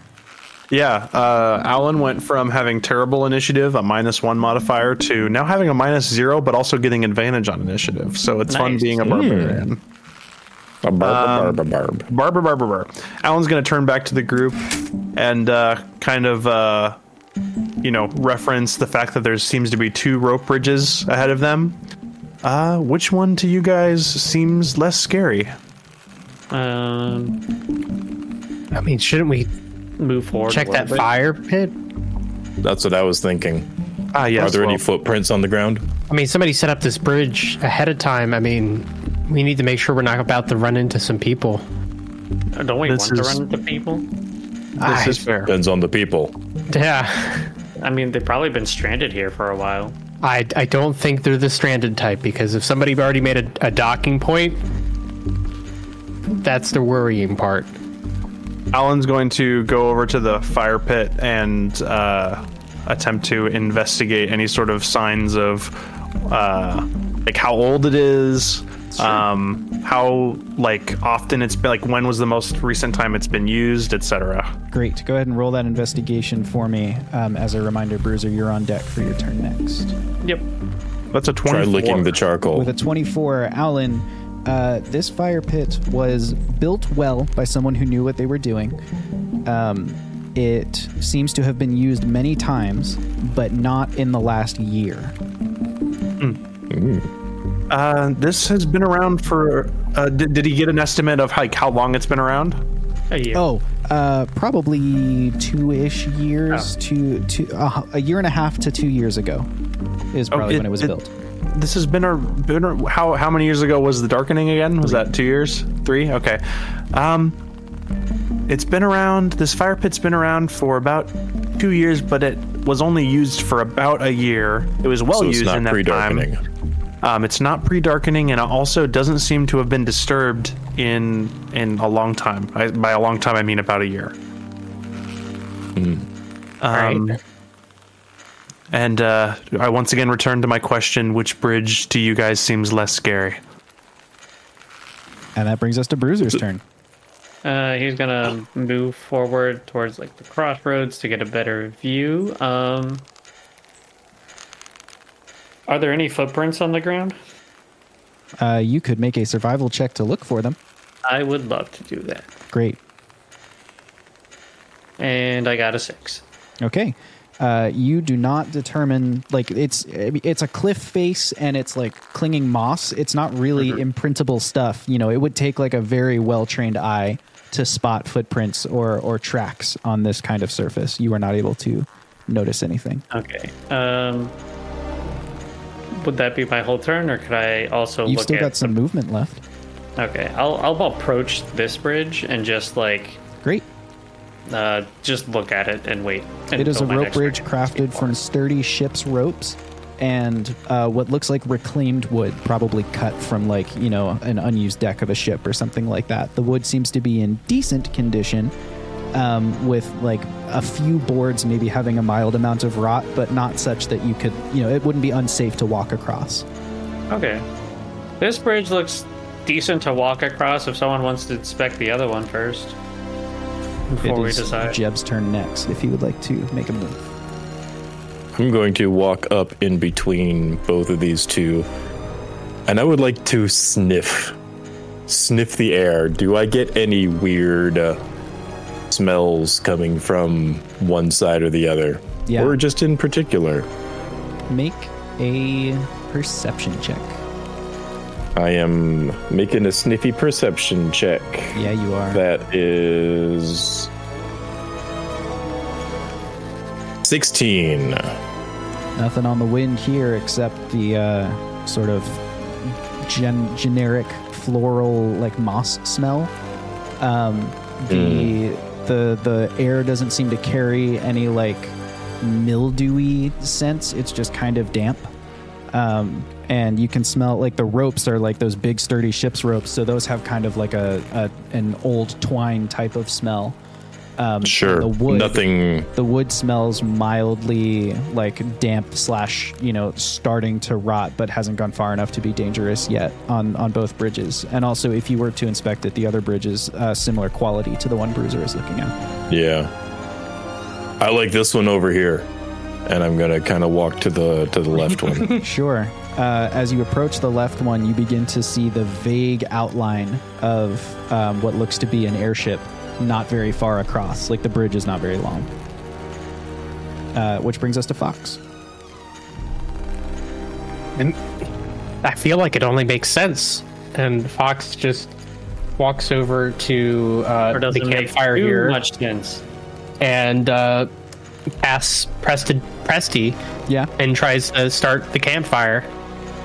uh, it it only kind of ignites one little amber or one little um, what am I trying to say? One little coal of the fire kind of flares to life just because prestidigitation is a pretty small scale spell, but it catches Right. quickly on the remaining ashes, and you get maybe 20 seconds of as the fire kind of flares up before the ashes are fully burnt out again, and the you know the fire pit returns to neutral.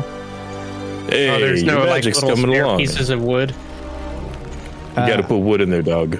Yeah, there's like you know there's two kind of timbers nearby that are being used or would have been used as benches, but um, besides those, no. I, I'll, I'll take one of the smaller ones, and uh, I, I'm, I'm essentially trying to just set up a point of reference, um, and light. We can this smell fire. the smoke. Yeah, go ahead. Uh, you do that and you light the fire. That's fine. Okay. Um, which brings us to reasonable. Owlin's turn with Bruiser on deck. Well, uh, if Jebediah feels strongly about that bridge, then I think it only makes sense. Um, and Fox, there. I do. I just said I liked it. I Well, didn't feel strongly about it. well, I, I'm just sorry. I didn't it. mean to put that on you. Uh, uh, but that's I'm gonna head that way. So five, ten, I'll just stick by your side and go along with you. 15, 20, 25. And then Alan's not going to like get too far in here. He's going to go like Yeah. here and kind of wait for the, everyone else to cross. Owlin, but um, you find what does he yourself see there? standing on a large wooden galley with broken masts and tattered sails. Um, it looks to have at one time been like a merchant's galley where you can see like pots that have spoiled food in them or kind of the leftovers of spoiled food. You know, it's been it's been a long time since anyone was on this ship. Um, and as you walked up the bridge to the ship, you did note one thing of interest, which is that just below where the bridge uh, is is kind of tied on to the railing of the ship, you see uh, two puncture holes in the hull uh, or in the hull of the ship. Um, they are not they're they're maybe like fist sized you know? They're not like big hole it's not like a harpoon or something was thrown into it, you know? But they're they're kind of narrow holes with rough edges um that that are just kind of punctured into the into the craft um and just the two you didn't see anything else but but there are those two little kind of punctures in the side of it um, just beneath where the bridge is tied that brings us to Bruce's turn. Oh, go uh, ahead. get- does, do they? Uh, Alan's gonna, I guess, think on that. I don't know. Yeah, sorry, I didn't. I don't have a f- good formulated DM question yet. That's fine. Bruiser will move across the bridge with Alan. Okay. So that's 15 to the bridge, and then I guess 15 across. Perfect. Perfect. You see all the things Alan just saw. Yep. Whoa, this is a neat ship. Yes. Um. Do you have any thoughts on the possible cause of those holes underneath on the hole? Uh, could I make an an insight check? You could make a history check with advantage based on your knowledge of like craft, Oh, okay. like transportation. That Uh, is a Jeb's on deck. 22. 22. Uh, no, you have no idea what could have caused those. You are certain that they do not serve a purpose. They are not part of the ship, nor would they have been a survival technique for a shipwrecked ship. Okay. Um, well, I can tell you they're not there on purpose, at least by the owners of the ship, and it's not by design. So something had to have made those. Yes. I'm. I'm just wondering whether it was a utility um, created by the crew once they wrecked here, or whether it was a source of sabotage. As you're talking, Jeb comes up the ramp to join you. Yeah, most ships aren't designed with big holes in the side of them. Do they look like uh, the talons of a roc? Fox, you're on deck. Ooh. Uh, they're they're too small for the talons of a roc. Too well. Sorry, I don't see good during the daylight. The mist No, kind of okay. helps, but It's okay. I, the, you know, humorously, I thought of the idea of a um, a vampire boat that bites other boats. I Um, like it. But I, I know that that is not uh, quite a realistic idea. Doesn't that I mean, mean, you're standing time. on a vampire boat, or is it a thrall of a vampire boat? Oh, Be a thrall of a vampire boat. So just to Yeah. be clear, you cannot see Fox now, and Fox cannot see you in the mist. So he's just hearing your conversation kind of drift back along with the wind to him. Fox, get over here. What's taking you so long? I, I was I was finishing up the fire. I uh Nice. Make my way over Okay, Fox is going to cross the bridge, and now you are all on board the galley. Um, go ahead and Alan, I guess, unless Fox has an, an action he wants to take from there. Uh, yeah, I'm, I'm just gonna walk the the furthest extent I can, and then roll perception to Sure. see if there's anything of note on the deck. go for it. Do the holes look like cannon fire? Uh, that is twenty two. Okay. Uh, Jeb, roll a survival check to try and decide that. Fox, with your 22, looking at this ship, um, it is indeed a, a merchant's ship. You can see, like, oh, this is where the foodstuffs would go. There's probably somewhere on here a cash chest. Um, you don't see any people. You don't see any bodies. You don't smell any, like, death or decay. So, uh, wherever the people from this ship were, and it probably had a sizable crew, they are not here now. My hand itches. I silently think about where the merchant's chest would be. just in my own head. Sure. Keep that to myself. Jeb? Could I make a case for investigation? Yeah. Well, 18. investigation is a hands-on search. But yeah, sure, go for it. Whatever. That's fine. 18. 18. Uh, these are not cannon uh, battle scars. Cannons, when they hit Okay. things, are not like it's not a puncture wound. It's like a big, like you a know, splinter. Yeah, splintered kind of Boom. thing. okay. Yeah. Uh, Alan is going to uh, meander over here and see what's going on with this plank. Yeah. Could it be magical in nature? that plank is coming off the prow of the ship or the front end for those of you who are not nautical uh, and it extends over towards another craft which as you're looking from from where you are now you can see has been tied to that prow with uh, more sturdy ship's rope probably pulled from one of the two ships um, has been kind of lashed to the railing of the next uh, the next craft there and um, the you don't you can't see enough of the boat to determine what its purpose would be or what size it is but you are looking towards another boat. You can see a small wooden chest that probably did not hold money on the surface. It's like a you know a practical looking one probably some kind of ship's gear was in there. Um, but yes there's a whole nother boat up there. Uh, well, there seems to be another boat uh, kind of lashed to this one.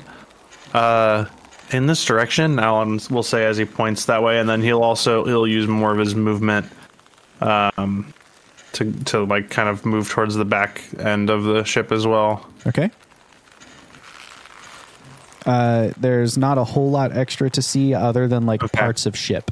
So you you see more kind of like um, splintered wood and tattered sails.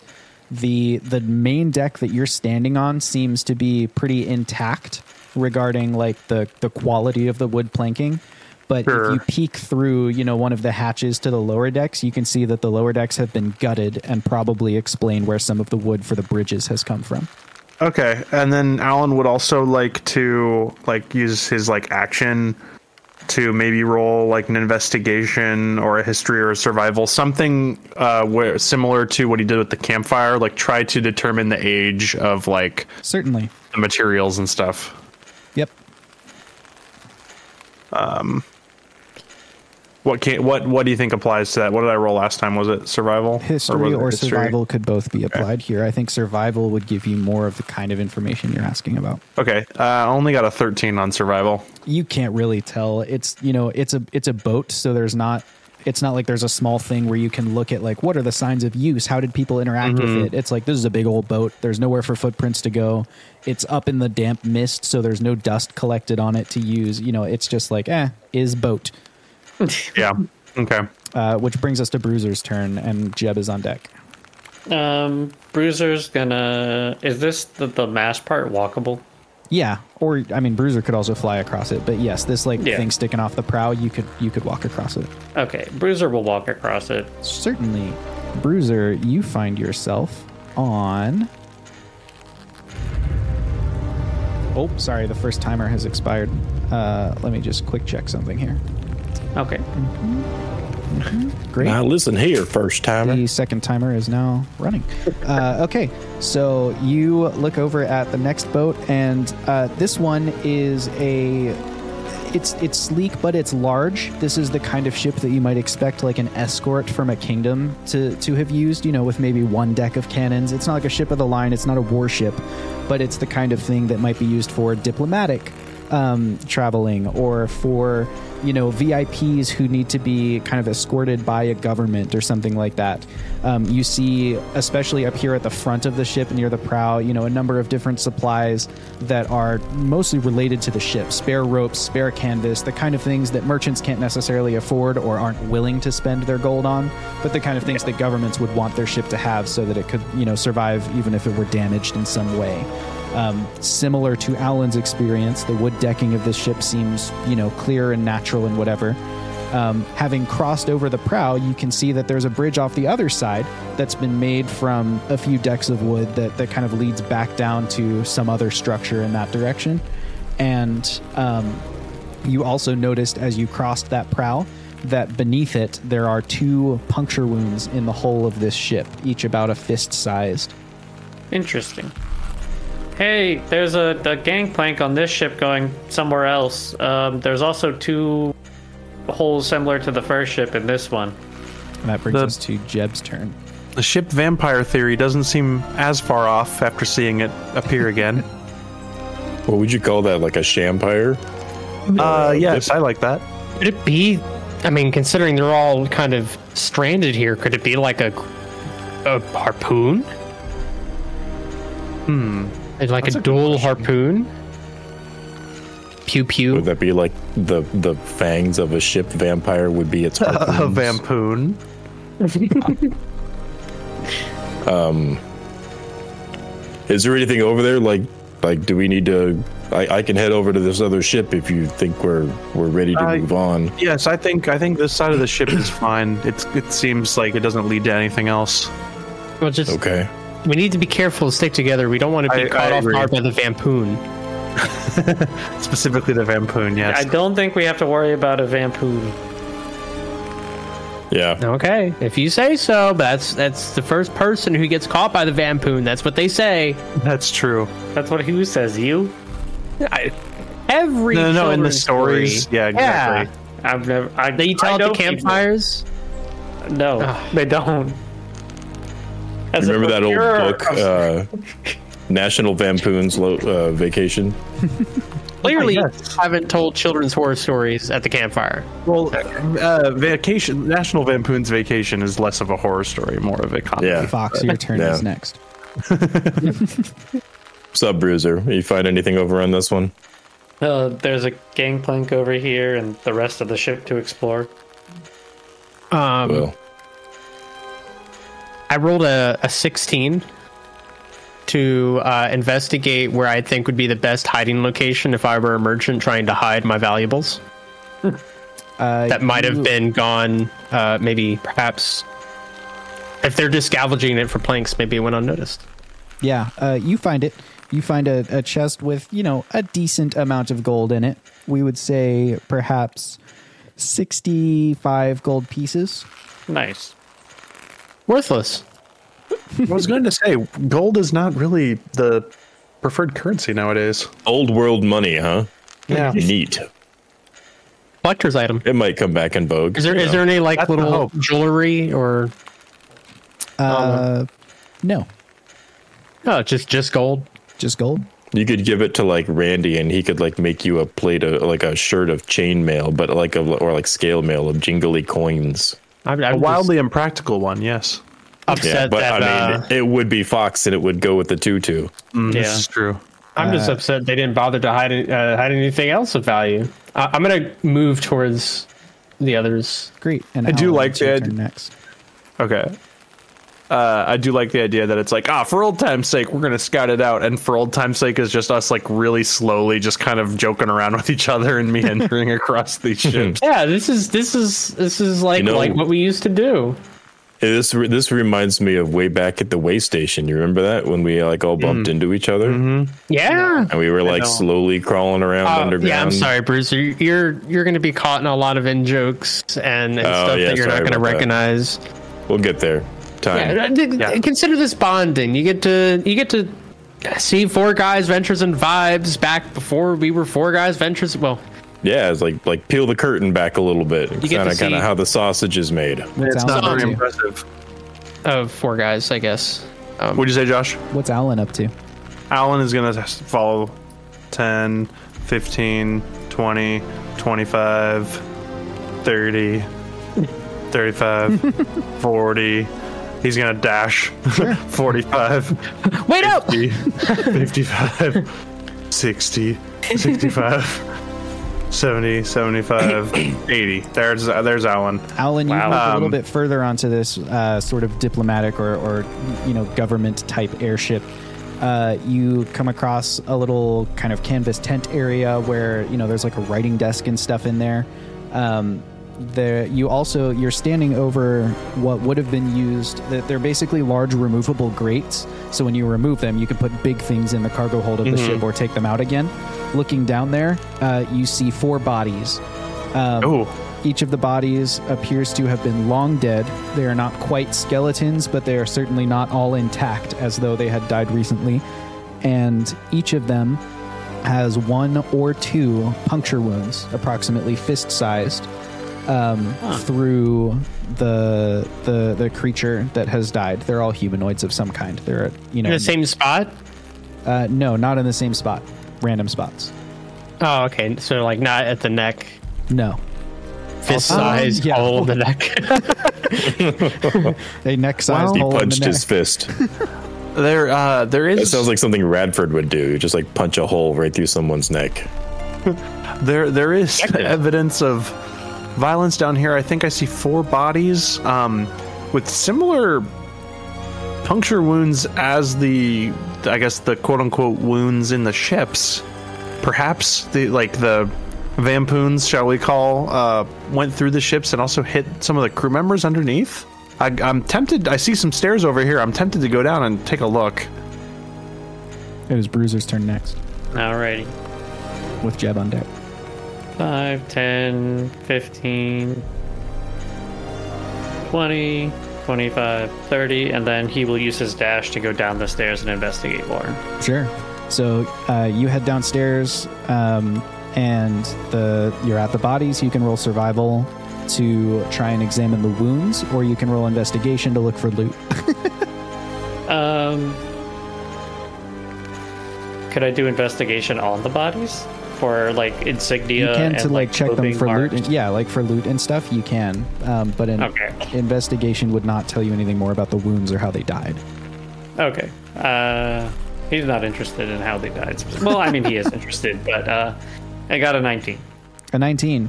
Uh, examining the bodies, you find um, insignias that indicate that they are part of the diplomatic corps of the uh, city state of No Stone. Um, that is the Darude nation.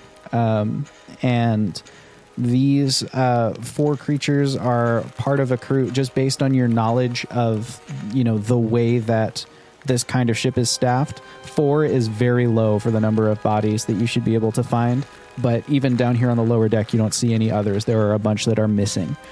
Um, the Eaten by Uh, the vampoon. you also find a, a notebook, like a ship's log, uh, as you investigate one of them that indicates the ship was on, you know, routine diplomatic visits, basically, where it was just, you know, kind of traveling around Urida, interacting with various governments, making sure relationships between nations were okay. Um, not, it wasn't doing anything of a sensitive nature, so to speak. Um, it had an ambassador on board who would be like the VIP, um, and then it had you know a, a slim but standard crew. It wasn't like outfitted for battle or anything like that. Does the log mention any like sudden things happening that would indicate how it got here? The log mentions the darkening and that they were caught in a um, sort of like an airstream, um, and the and then the log has an entry to indicate that it was approaching what looked to be like a set of cliffs, and that they were going to try and intentionally beach the craft there to see if they could find their way down. Okay. And that's what you're able to learn from it. So um, these guys are from No Stone. Uh, um, there should be a lot more down here if, if like, like to be expect. Like four is not enough to crew this ship. And then um, I found a log that details like where they went and that they got caught in an airstream. and they were heading to a cliff to try and just purposely dock the ship so they could escape. Essentially, But then that's where the log ends. yes. Interesting. So whatever happened must have been somewhat sudden. Fox, what's your passive perception? Uh, ooh, I rolled a die for no reason. but it was a good roll. Uh, 16. 16. Uh, Fox, as Owlin and Bruiser kind of vanish into the um, somewhat oppressive, you know, mist, uh, the damp cold kind of clinging to your arms and legs, you just kind of turn briefly. You're just kind of looking around, and you think for just the tiniest moment that you hear the sound of one shuffling footstep to your east or on this map to your right, um, out of sight, but you know somewhere somewhere out there. Just the one. Then you don't hear any more. Uh, do I have? Is it like a, a shift lane footstep? Like, oh, that was uh, over on the other side of the room, or was that like that was directly behind me? No, not like directly behind you, like off off somewhere in the mist. Um, All right. The the the prow of this ship is high enough that you would need to stand on the prow to look down and see what was beyond it. Um, and if you move your mini onto the prow of the ship, it will reflect that, and you'll be able to see down there. So if you choose to go that direction, you can. Um, that brings Uh, us to Jeb's turn. Jeb. Jeb, They're I, uh, really rambunctious over there. I'm Uh, hearing- What do you think? Uh, I'm what? hearing stuff. like in your head, No, no, no, no, like no. aboleth things. No, I, I, I think I heard somebody move. It's the Vampoon. Uh, Can, is it? Oh, is it the Vampoon? I, I'm being serious, Jeb. Oh, sorry, sorry. Where? Where? Where? where? Over, over off the, the prow, bow, prow, the front. Okay. I don't know why they don't use just like normal words for nautical know, right? things. Even aeronautical. You might Is- giving um, it a it's over check there? real quick? I'll, I'll Uh, keep an I eye on the bridge. I'll use my eagle vision to look. You know, Jeb, eagle-eyed in I broad believe in you. daylight. Uh, I tell you what. Um, I will load up a spell in my blunderbuss, and I will All right, I'll hold my action to shoot whatever comes out if it Gotcha. looks dangerous. I'll check it out. Yeah, and I'll I'll move over here to the to the front to the prow front. Sure. Um, if you move your mini onto the actual prow there, you'll the fog of war will reveal what's what you can see on the other side, like where you can look down. You should be able Oh, to see. out there, oh there you go. Yep. I see precarious. It looks like a bridge that we didn't choose before. Can I move my mini? Yeah, it's your turn because he's holding an action. I'm king of the world. you yelling? No, uh, Okay. That's just reference. Um, I'm gonna look around. Um, I, I I'm gonna roll a perception, I guess. Okay. Uh, I'll I'll use the roll since I rolled it before and I didn't use it. If you don't mind. sure. Uh, I got a 23.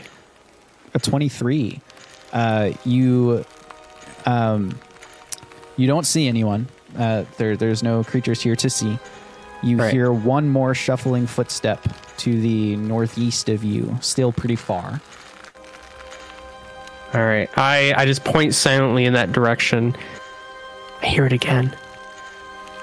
I don't I don't hear anything. Do I hear anything, DM? nope it was very Shh. soft and very far away What if it's haunted? Now who's being serious? I, I am okay. I mean, with with the connection severed, souls might not be able to make it across. Since the darkening, and all these ships are Alan, you're next probably all here right as darkening happened. I don't know. It's uh, it's Yeah, a viable theory. But there's a there's a vampoon thing here that's like poking holes in ships and people. Maybe I heard the, the, the, the ghost of. Maybe I heard the ghost of the victims. I don't know. Cleo, Um, has roll a has- oh, tell me what Okay. the number is. has Uh, Alan eight. been able to hear the discussion of of of uh? No, because they've been keeping We- it down to like a whisper. Yeah, whisper. we've Okay. been Okay. we've been whispering. The second timer has expired. The third timer is beginning. Um, So Alan is going to go below deck with Bruiser and also investigate the bodies, but not not this. Like Alan's more trying to determine cause of death, um, check. that sort of stuff. Do you say survival? Yep. Okay. But I feel like it's like phasmophobia, where like the the ghost activity is ramping up every time the timer goes off. Uh, 14 on survival. Great. Cleo, what was that d20 roll? Eight. Eight. Yep. Uh, okay. You, you want me to add modifiers to that, or just straight? Nope, just the straight roll. Yeah. Um, as you're standing there next to Jeb and kind of looking out, um, a very sort of sudden gust of wind just kind of blows into you, and you kind of teeter a little bit, and you're able to catch yourself on the railing of the ship behind you, but you cut yourself on like a little bit of a um, like rust, rust or corrosion on the the metal railing. Uh, roll a Constitution save. I hope you have your tetanus shot. We're gonna What's find out. tetanus? uh, ooh, uh, Lockjaw is going to give All right. you disadvantage on charisma checks. hear me out. Three is just the right You have the number. poison status for one hour. Ooh. Poisoned by the Vampoon metal. Okay, so uh, Alan, you investigate the the four bodies that are down here, and what you determine is that the um, the puncture wounds are not serious enough to be the cause of death, but there are no Really? other signs of physical Even though they're fist or other. sized? They're fist sized, but they're not on organs. It's like a, a hit through Oh. a shoulder or um, an attack And, and there's not enough leg. like dried blood on the ground for it to have been blood loss. No, there's not enough dried blood for it to have been blood loss. In fact, it looks like the wounds were like filled or like whatever punctured them was not removed until after death. Um, but you are not sure what the cause of death was because there's no other sign of a struggle or damage. Um, but If the, I these wounds are not fatal. They are also too clean for a harpoon or another hunting weapon. Okay. If I were to venture a guess, would I say that the way that they're arranged, um, and with these facts in mind, it seems like maybe there's like a ritual that went on?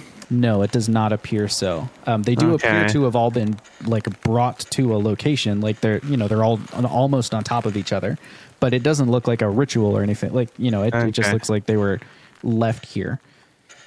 Well, this is quite Peculiar. strange. Yes, it, they don't seem to have died from the puncture wo- wounds necessarily. They're also Bruisers quite. They're also quite clean wounds, like not from like a harpoon that would have pierced through the bridge and then into them. Like that that would have been really messy. This is Quite the yeah, puzzle. it's it's strange. I I think I'm gonna go back up and rejoin the others. Oh, I was So- going to keep exploring the back of the ship. Uh, you are confident, Bruiser, that there's probably not much else to do, to Oh, find on this ship. So Uh, that's as far as Alan can make it with his movement and making that check. Sure. So Does the ship directly above where I am? Does that look like I could jump that gap? Uh, it does. You also are pretty confident there's a little Oh. bridge there. Oh, I uh, see that. to the upper left of you as well. Yes, you're confident you could make that, make it over there. You you think you could do that? You could pull that off. Hmm. The flying creature questions his jumping ability. Yes. uh, I would like to just run, jump, and then do a little one little flap over onto here. Sure. A double jump, a if single you will. flap. Uh, Bruiser jumps out of sight of most of you, actually all of you. He kind of disappears into the mist, and Bruiser, you lose sight of them Bruiser? as you jump what do you- onto this next craft. Um, This one is uh, a craft of very different make. You think probably from one of the more industrious parts of the world, maybe from um, the A2 city of Sila or um, something like that.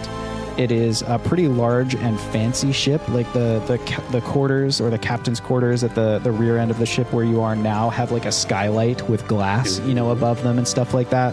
So this ship is is a little bit nicer. As you made your jump, again, two puncture wounds in the hull. Um, Yeah. In in the the hull, right underneath where the bridge is tied. Um, but you, I mean, you didn't take the bridge, but a bridge seems as fine as the other ones did visually. Yeah. Um, And again, large mast sticking up ahead of you that's kind of like cracked, worn from the years, um, weird fraying ropes, and that sort of thing. Um, and uh, also, what's your AC? Ooh, uh, my AC is 16. 16. uh, okay. Bruiser, uh, you are just kind of taking in the details of this ship when from somewhere, nowhere, anywhere, something kind of flies out of the mist and sticks into one of your shoulders. It's just this long, reaching, like pointed arm of a thing.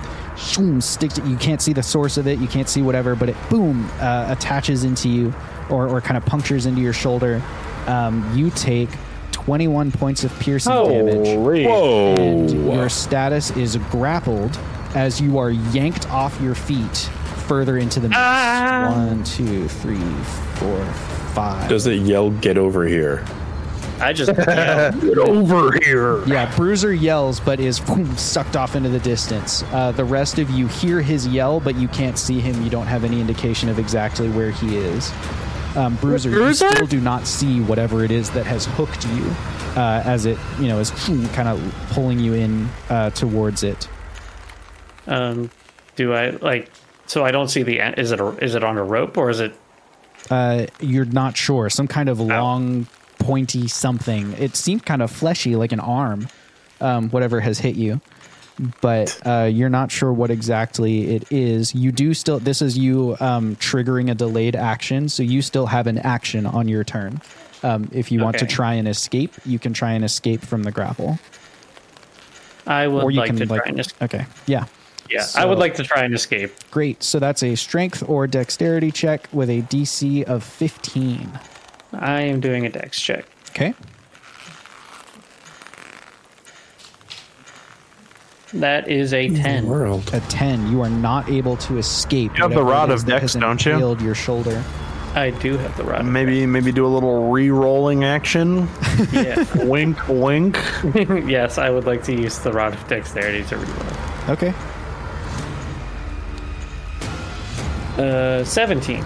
17 you are able to basically wriggle free and whatever it is that grappled you boom disappears off into the mist. It kind of goes like uh, on your screen vertically and to the right or for those of you looking at the top down map who want real directions like north and east uh, it kind of disappears into the darkness.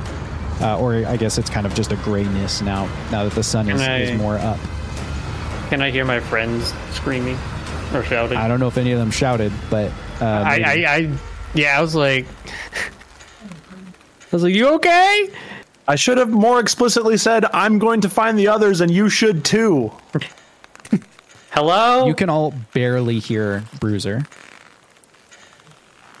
Bruiser, keep. I w- we need to hear the sound of your voice to follow you. I I think I'm um somewhere like north-ish of you guys. Jeb, it's your turn. Oh, oh man, Fox. Uh, He's so far away. I don't. I have stubby feet.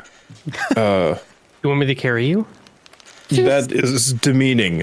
Um, I mean, if you, we could, you remember? I, I think one time I had you on my back carried and and and and you you were like firing off spells. When there was one set of footprints in the rope bridge, those were the times when Fox was carrying you. Sorry, I just uh, reset Josh's joke but added one sentence to it. yeah. Uh, Josh. yes. Okay. Yeah. Fox, I'm gonna I'm gonna climb up your back. Just- I can't get around your tutu. Can you like push Okay. it down or something? I'm gonna sh- I shrink the tutu down to like an inch, like really, So really short. way off Appreciate your distance, commitment. You hear Clara's voice yelling back to you. That was not the deal. This is an emergency. Drawers on underneath. I do. I'm gonna climb up onto uh, to Fox's back, Great. and uh, I'm just gonna like essentially sit on his shoulders, like my feet are dangling, Yeah, like yeah. over his chest. Yeah, Got it. like a piggyback ride. Okay. All right. All right, and I'm just going to ready uh, another firebolt. You know, Yeah. if if I happen to accidentally hit your tutu, don't think twice about it. It was an accident. Um, but let's. Uh, but I'm gonna ready an action in case if I see this dangerous creature of some Sure. sort, whatever. Let- tally ho! Yeah. Okay, now Yeah. that's demeaning. John, well, if it's you said- demeaning for me, it's gonna be demeaning for you too. is that what's been putting holes in things? What he crap? says with a hole in his shoulder. Hmm, I don't know.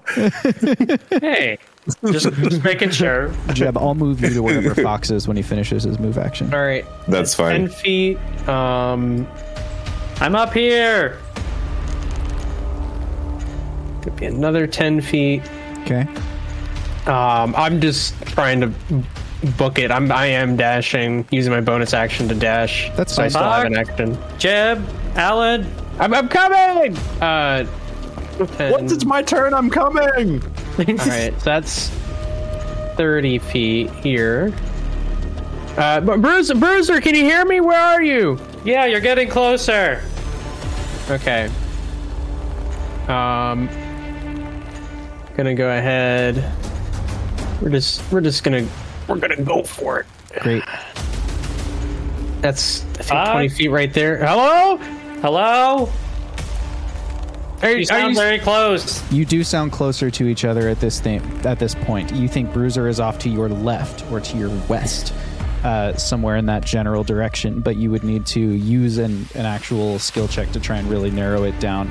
As you've Um, been sprinting and carrying Jeb, like the air up here is pretty thin. I'm going to need a Constitution save versus a level of exhaustion from that kind of sprint. That's a lot you're asking. Remember, body you right have now. an air bubble charm ready to yeah, activate. I'm gonna. And if I even feel the the the As- constriction sure, as of soon my as you lungs, feel it, you can do that, but that'll be your action this turn, so you won't be able to try and zero Okay. where where Bruiser is any further than somewhere to your left. Be Um, careful. There's something can I- hitting things and grabbing stuff. is this traversable? Uh, no, that If I do a dex check, no, that is the um. It's like a crossbar on the mast of a ship, so it's way above you. oh, it's way Um, above. And the ship to your left is very tall, so while you can see the hull, you cannot see onto the main deck from where you are. All right, I'll I'll just finish my movement then. Um, Great. Uh, you do see um, now, you know, there's a little bit of a, a bridge there available to you. Alan, as Jeb and I'm Fox coming! rush off towards Bruiser, their voices get softer and softer. You hear the, the, you know, the loud footsteps of Fox with the extra weight of Jeb on his shoulders kind of clomp, clomp, clomp down the, the wooden bridge away from you. Um, and that brings us to Alan's turn. Okay, uh, Alan will. Alan's Alan has been a little bit torn whether to turn come back like the way that he came from because that's like Bruiser went from that w- direction, or to like kind of take the way that the other two are going. He's gonna see if he can. Essentially, if there is a bad guy, maybe he's able to flank it if he goes kind of goes back the other way. Okay. Um, he's gonna try to dash, but if dashing is gonna give him exhaustion, It like if he would, feels that, okay, then he's gonna he's gonna use his forty feet of movement plus activate his charm of air bubble. Great. Um, so air bubble 5, 10, Bruiser, it's your turn. What are you doing, buddy? 20. Um, I don't. Uh, I'm probably gonna. Are there stairs going to that little upper part in the back? Uh, yes, there are stairs ahead of you that would lead to kind of the aft castle of the ship. Also, now that you have kind of a moment to think, you're able to kind of take in that this is another smaller, like merchant style craft um, with a, a bigger cargo hold in the lower center of it. Okay. Um, Bruiser will come up here and try and Bruiser, look you should over tell him we're in combat. uh, Bruiser, as you peek over the side, you do see down on the bridge, uh, pretty nearby. You can see um, Fox and Jeb as they're kind of they're they're looking around but haven't quite noticed you yet. But they're they're down there on the wooden bridge. Hey, I'm up here. Great. Are you okay? Uh, that thing hurt, but yeah, I'm fine for now. Jeb, it's your turn next. There's a thing that hurt you. What? What is it? It was a long, fleshy like arm thing that just grabbed me out of nowhere and then dragged me onto the ship, and then I pulled it out, and then it continued off into the mist. And I guess it's what's been grabbing these ships. Tell tell somebody at home base. That way they know we're in trouble. timer has concluded. Jeb, what is your AC? Um, my AC is 12, but I would like to uh, know if something like like I could use a reaction to to bump that up. Like I could, I'd like to know what the roll to hit is. Uh, you may use a dexterity save to determine whether you are able to, or actually your passive. perce- It's attacking you from stealth. So, um, what's your passive? You're actively looking. I'll give you a perception check to see if you spot the attack before it hits you. That's a 16. Okay, you have just the tiniest seconds warning as you see something blur out of the distance to for on on your map from the top right um, towards you. Um, reaction. I'm gonna cast shield. okay. Uh, AC is 17 for this for the rest of this round. Okay, uh, it got a 21 to hit. Ooh. Dang. You are grappled. You take 21 piercing damage, and you are yanked off of Fox's shoulders. Jeb! Um, and 30. Can I make a strength away. check to drag Fox with me? You said 23 points of 21 damage? points, and you can make the check, but it's going to be really tough. Can I make a strength check to hold on to him? Uh, you can give him the aid action, so you may make your Okay. strength check with advantage. All right. Come on, Jed. So I rolled a 10 okay. and I have zero strength, but it works anyway because I'm feeling lucky You're feeling lucky. and I don't want to die. somehow uh, somehow you have no idea how neither of you has any idea why it's working but oh whoops i grabbed both minis uh, neither of you has any idea why it's working but fox jeb is able to grab hold of you and drag you along to um, wherever he i don't know why i can't move you independently of each other but i'm Oh, you it's good. locked him? Just do it. No, Just do the thing. You can do it now. oh okay You can do it now. Oh, I see what happened. Um, okay, I had you attached are- him. Yeah, so you are dragged with him, though not impaled. But you can see this kind of like grayish, fleshy arm thing that has just mm, kind of impaled itself into Jeb's arm. Um, Jeb, it like gets you in probably your off arm, your not blunderbuss arm, Jeb, but it Fox! just kind of stabs right into you and Get it off. you. It's in my arm. As you're ah, it's being- in my arm. As you're being pulled, uh, you are kind of buffeted across this ship, especially Fox. Um, you take six points of bludgeoning damage as you're just kind of slammed into like the grate and the railing and the mast and what you know as as he's kind of yanked across there. Um, this ship that you're being pulled across is in a similar state to the others, though now you are beginning to smell kind of an odor of death from somewhere on our map above you, um, somewhere north of your location. You're starting to smell like oh, like decay and and death and things. Um, and that brings us to Fox's turn, unless Jeb is going to. I guess that was kind of your action, was holding onto Fox and dragging him with you. Um, if you want to make that my action, that's fine. Because you also I had used a reaction, but yeah. Um, Well, so- that does the rod. Does that take an action? I thought that would be a reaction, you using the rod to revert a save, because it's a reaction to knowing a save was failed. It just says you can choose. It doesn't say whether it's an action or not. But I did use my reaction to cast shield, so regardless, if yeah, if, Yeah. if that's fine. That's fine. so That's your call. it's Fox's turn. And Alan, you're on Okay. deck. Bruiser, how many times have I to tell you? Tell somebody at home.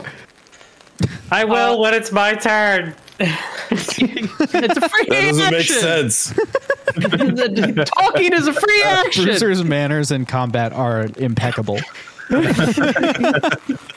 right. Uh, I'm gonna go ahead. Um, I'm gonna try to get a strong grip on this fleshy thing. You don't have muscles, man. Can you cut it off? I'm gonna just grab it with one arm, Oh goodness. and with my other, I go for like a uh, a high kick straight down, like an axe kick, onto it, using the blade from my my leg. With a, a very satisfying shing, the blade kind of slides into place or locks into place coming out of your mechanical leg, and you roll an attack for me. Ooh. That's a uh, 27. I've rolled 19. You successfully hit. Um, go ahead and roll damage. I feel like I thought there was a passive something or somewhere kicking around about something about 19. oh yes, you automatically Oh, crit. I didn't Jeb. hear you say 19. You're right. Yep. Yeah. Jeb's got the rod. So yes, Yes, uh, that okay. is a crit for you. Um, it is not a sneak attack, unfortunately, but it is a crit.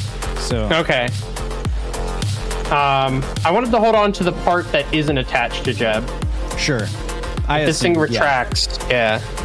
Um. Okay. I gotta pull out all my little die. wow. Wow. All right. All right. Seven. Uh, I mean, it's just times two, right? Whatever I roll. Okay. Seven plus four is eleven. Twenty-two. 22. Uh, you deal 22 points of damage. You feel a very clean slice as uh, the the arm thing ret- continues retracting off into the distance. Uh, Jeb, sticking out of your arm is about a one shin long length of kind of like a gray, fleshy something. The end of it is is pretty sharp, um, but it's not bleeding.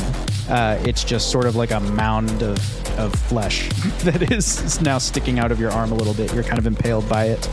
Um, Yeah. Did we retreat? I'm not. I, I'm not sure if we were prepared for this. That brings us to Owlin's turn. Uh, I'm not sure what what this is. Um, and Alan's gonna cross this bridge. Five, Alan, 10, follow my voice. Is this following the Bruiser's voice? is to your right. Okay. 20, 25, 30, Alan, 35. Bruiser is on the It next can ship. see through the mist, Okay. and Oh, it hits where's it- hard. Bruce is on the next ship, so that means here would be a better spot to try to cross over. Sure. Okay. Then Alan's gonna dash now that he has the air bubble. Great. 45, 50. Why can't he see anything right here? Uh, because he's not quite on the other side of the hull. The ship is tall. Okay. Yeah. 55, So there's Bruiser. 60, 55. hello, Alan. Um, Uh, Ox and Jeb got pulled by the thing that. Uh, well, I don't know if it was the same exact arm, Uh, but which which a- direction? Which direction? that direction, and I point uh, northeast of Upright. here. Okay. For-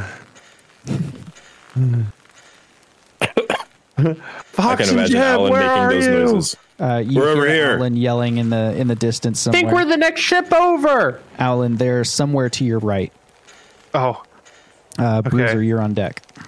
Yep.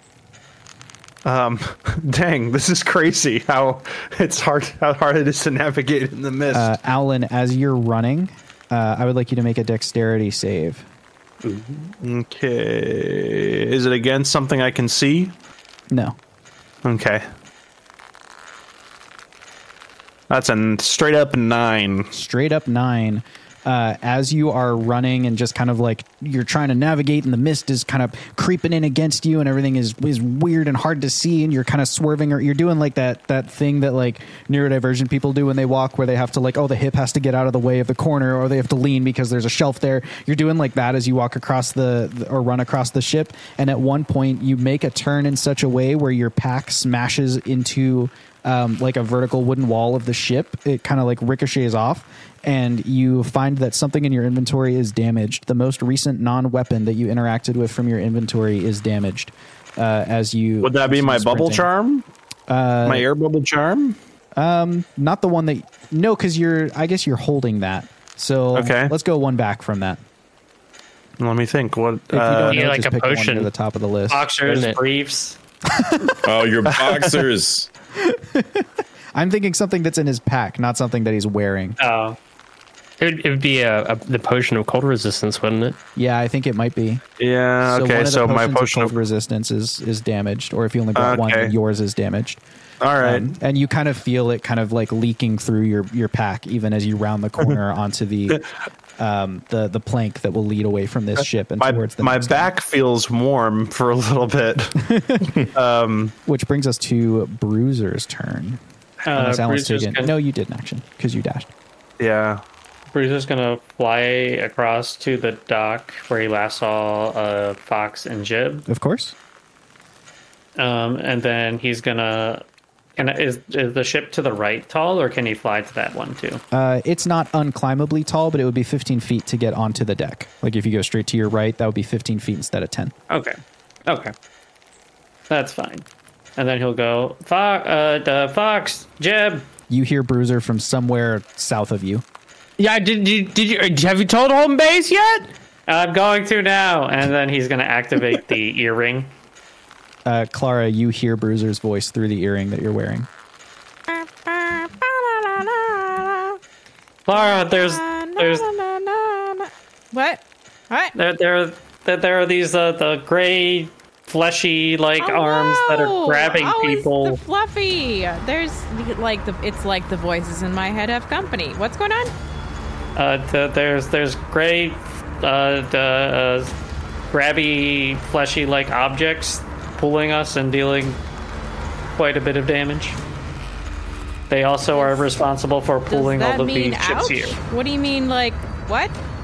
Yeah, ouch. Very ouch. Ouch! Yeah, I have not heard of these. I DM. I have not heard of these. Yes. nope you've not heard of them I said, well, well, do you need us to come get you? Do you need me to ask somebody? What, what, what do I, what can I do you for?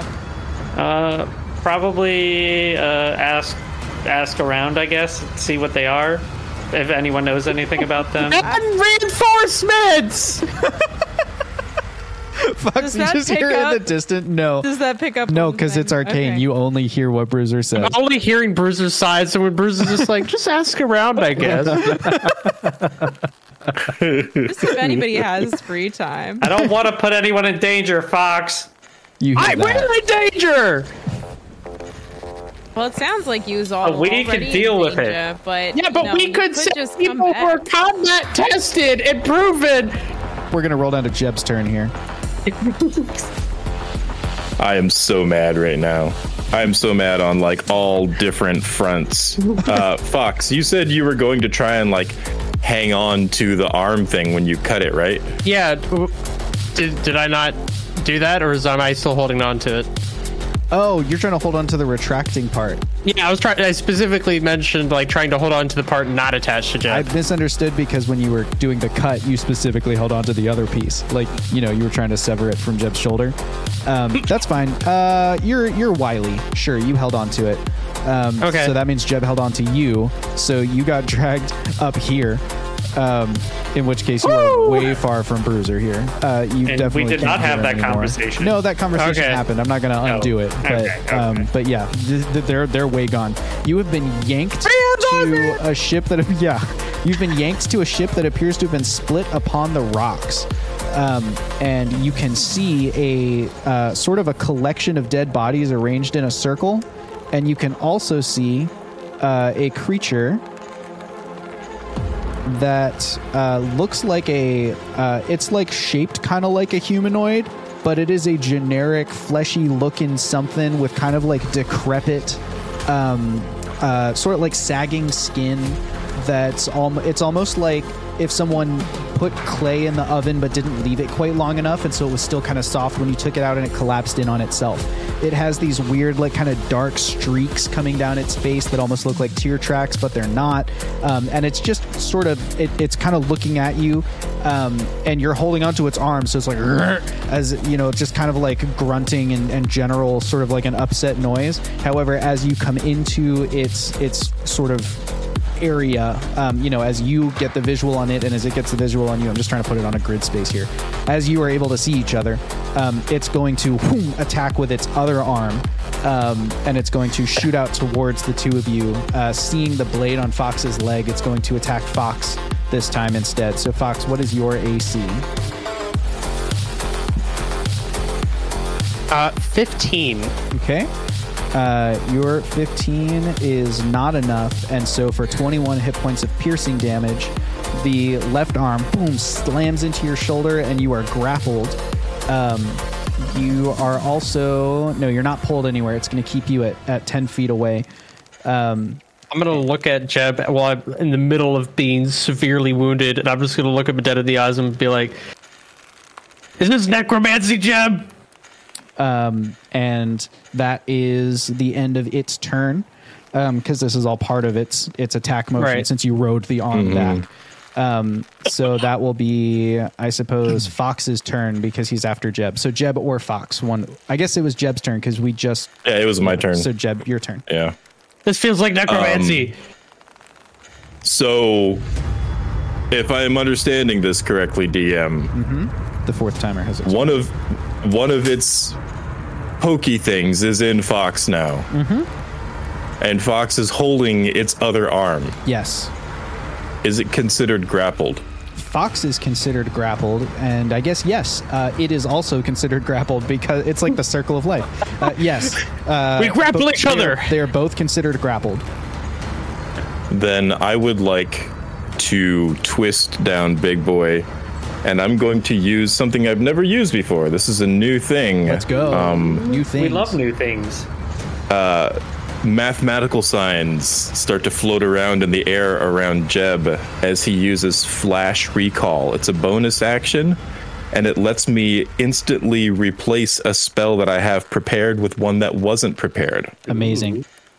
So I am going to instant prepare a spell. I'm going to swap out Sunbeam for Disintegrate.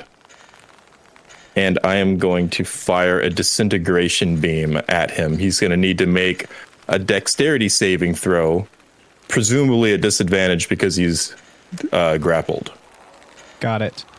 Um, he's going to. So we're going to start with that dex save. At disadvantage, that amounts to. What's his dex mod? That's a 12 on his save. He needs to be at a 16, which means he's going to take 10d6 plus 40 Ouch. force damage. Plus 40? Plus 40. Okay. Uh, go ahead and roll your 10d6. That is not a guaranteed kill. Uh, let's I'm see scared. here. That is a lot of damage. He takes lot of 78 points of damage. What was? Can you tell me what just the d6 were? All of the d6? No. Oh, yeah. what? So like you you did 10d6 Oh. 40. I took the 40 off Yeah, yeah, yeah. No worries, no worries. Uh, well, it would have been that minus 40. Uh, so you're right. 38. Yeah. I don't know why I didn't figure that out in my head. I'm sorry. Math is hard. Uh, Math okay. is hard. or whatever. That so the creature as you as you hit it with this disintegration ray, some of its kind of sagging like clay like flesh begins to sort of vanish and and burn off uh, or singe off of it in the disintegration ray. It does begin bleeding fairly heavily. However, it is still on its feet and looks aware and present and like it can continue the fight. Um, this Dang. brings us to. Um, well, Jeb, you're not grappled. Are you taking a move action? Dang it. No. Uh, I'm sticking with Fox. Okay. We are we are not we are not departing. Fox, it is your turn. Um, all right. Um, I guess I will use my action. Um, I can I can I use a bonus action as a rogue to do this to to, to get ungrappled? Uh, escaping the grapple, I think, is still an, An action. Yeah. I believe. Okay. Uh, and you can choose strength or dex. Uh, Dex, Great. of course. Uh, Got to beat a 15. just straight Dex, right? Yeah. Who wins in a tie? Attacker wins in a tie. I believe. in And this I'm attacking his off. Well, I, I'm. I think in this case he is the attacker because he's grappling you and you are trying to escape. But I am the one providing the action. Sure, Uh, whatever. I'll that's take all right. it. No, You know okay. Chronal Shift, re-roll it. All right, there we go. Um, my my lowering still stays. um, uh, the reroll was not better. Or do I have to take the reroll? Is that how Chrono Shift works? Yes. Damn, damn, Um, Daniel, So it succeeds. it succeeds. Yeah, I don't I don't escape. Okay.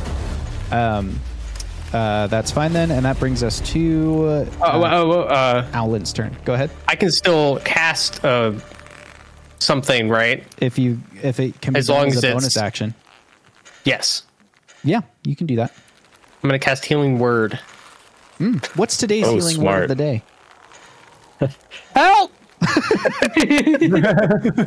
Uh, I'm gonna cast it on Jeb. okay, Fox is far enough away that Alan and Bruiser, you only barely faintly hear it from somewhere Dang. up and right of you. Alan, it is Okay. your turn. All right. Well, Alan's gonna Alan, five. Yes. uh, they went somewhere very f- far northeastish. Okay. I will go very far northeastish. Recover nine hit points. 15, 20, 25, 30, 35, 40. So that means Alan's going to dash if he can't see anything at 40 feet. Can't see anything. All right. 45, 50, 55, 60, 65, 70, 75, 80. That's what he's going to Okay, uh, do that. He thinks that's northeastish and he's going to hope that that's correct. sounds good. That brings us to Bruiser's turn.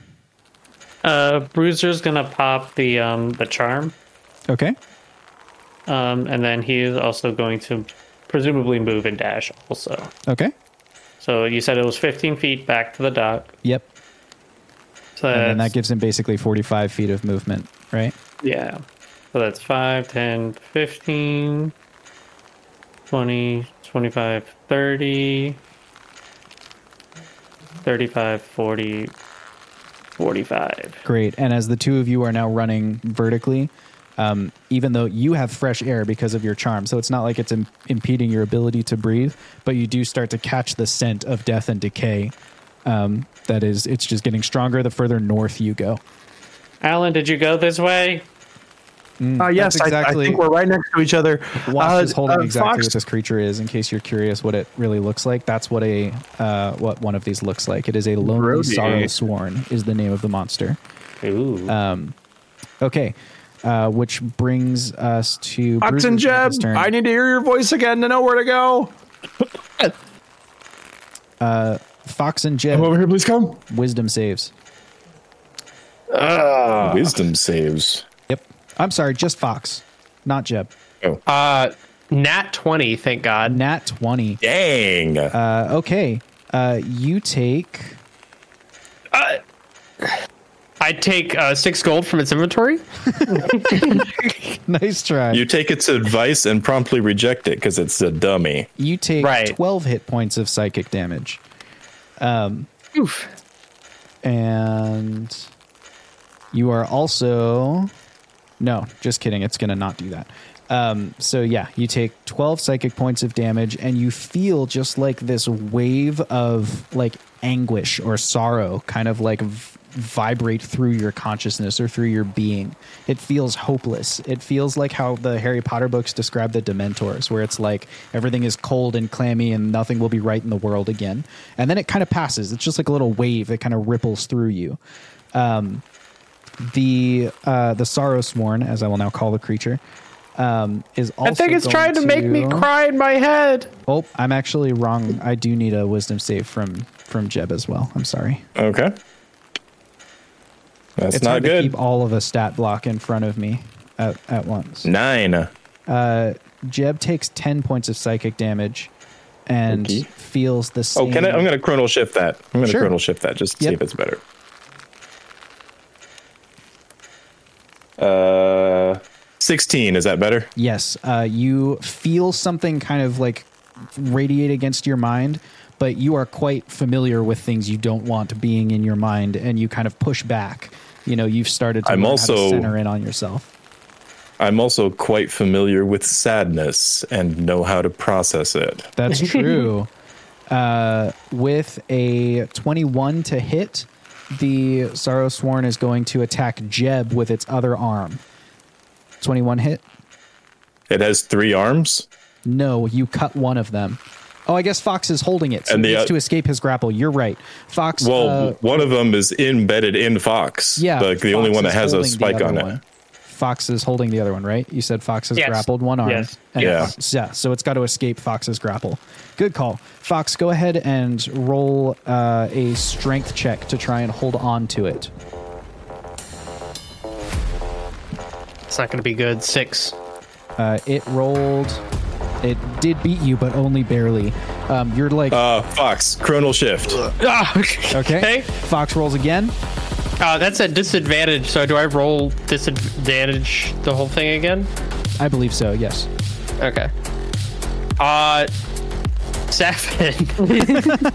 Not that barely. It had a nine. Uh, Oh, so dang. It still yanks its arm back from Fox. I just flung a d20 across my desk. yanks its arm back out of Fox's grip, kind of recenters it, and it's going to um, lash out and attack Jeb now. Uh, Jeb, that is a 22 to hit this time. That hits. Okay. Um, it attacks Jeb and boom, impales Jeb for 21 hit points of piercing damage. And Jeb, you are Well- condition grappled. Um, does it have a spike? Because I thought they cut it off at the edge, It edge of formed that into one. another spike. Oh, The, okay. the end Dang it. kind of like forms back. How much damage spike. was that again? 21 points of piercing damage. Dang it. Um, and with you both grappled, it's going to begin moving and bringing you along with it. Um, it's going to start walking. What is that cackle? I think Wash has figured out the bit. I mean, it's not a bit, but you know, has kind of figured out what's going on here. Um, and it's going to go its full move distance, which is this way. The smell of death and decay is getting stronger as you move with the creature. I don't like what's happening. Uh, it is now Owl it Jeb's turn. thinks we're trapped with him, but he's trapped with me. It's Jeb's turn. Um, Jeb, you did you did get the nine hit points I healed you for, right? yes, I did. Okay. I thank you very much. He tore the hole that you healed. um, and Jeb is going to holster Big Boy and holster the blunderbuss. Take the rod of luck in both hands and hold it like straight up over his head. yeah. and he is going to shout super ultra mega transform and he's going to polymorph into a t-rex Holy cow! What?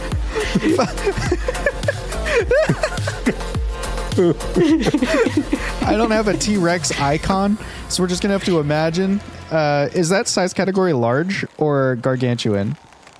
it is huge Okay. Uh, here is T Rex Jeb. Uh, Alan and Bruiser, you can't see them through the mist, but you just hear this sort of loud dinosaur roar off in the distance and the huge thud of two massive feet slamming into stone as its feet gain purchase on another of the sharp cliff, uh, cliff faces. Yeah, Alan, what's that? Is that a dragon? I don't know. the In my song- mind's eye, I'm imagining his laugh turning into the roar like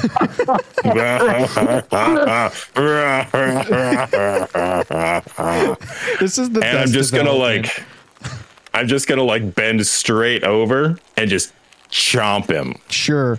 Uh, roll to hit. You would have advantage, and it would have advantage because of the grapple and the size. So just roll a normal attack. All right. That's a 17 with a plus 10 to hit. 27 to hit. That's gonna hit. He's going to take two a 4d12 plus 7 piercing damage. So he All takes 38 piercing damage. And if he is medium or smaller, he is grappled. Nice. Everyone is grappling everyone in this fight right now. you are still grappled by its arm because you bit it in the head. Fox is grappled by its arm. As you lift it back up into the air, its arm stretches. So Fox is at the same spot he's been, like his, you know, feet dragging on the ground. It's just getting longer as Jeb lifts it up. Fox, it vanishes into the mist. You're just standing next to T Rex feet as it like gets lifted up into the air by this roaring T Rex. Um, Jeb, Um, It's- that is one attack Yeah. of my multi attack that he gets to use. Sure. Its arm that is in you is shrinking as it, you know, raises up back towards your shoulder because that's where it had grappled Jeb. Uh, Right. Go ahead and roll your next attack. I'm going to.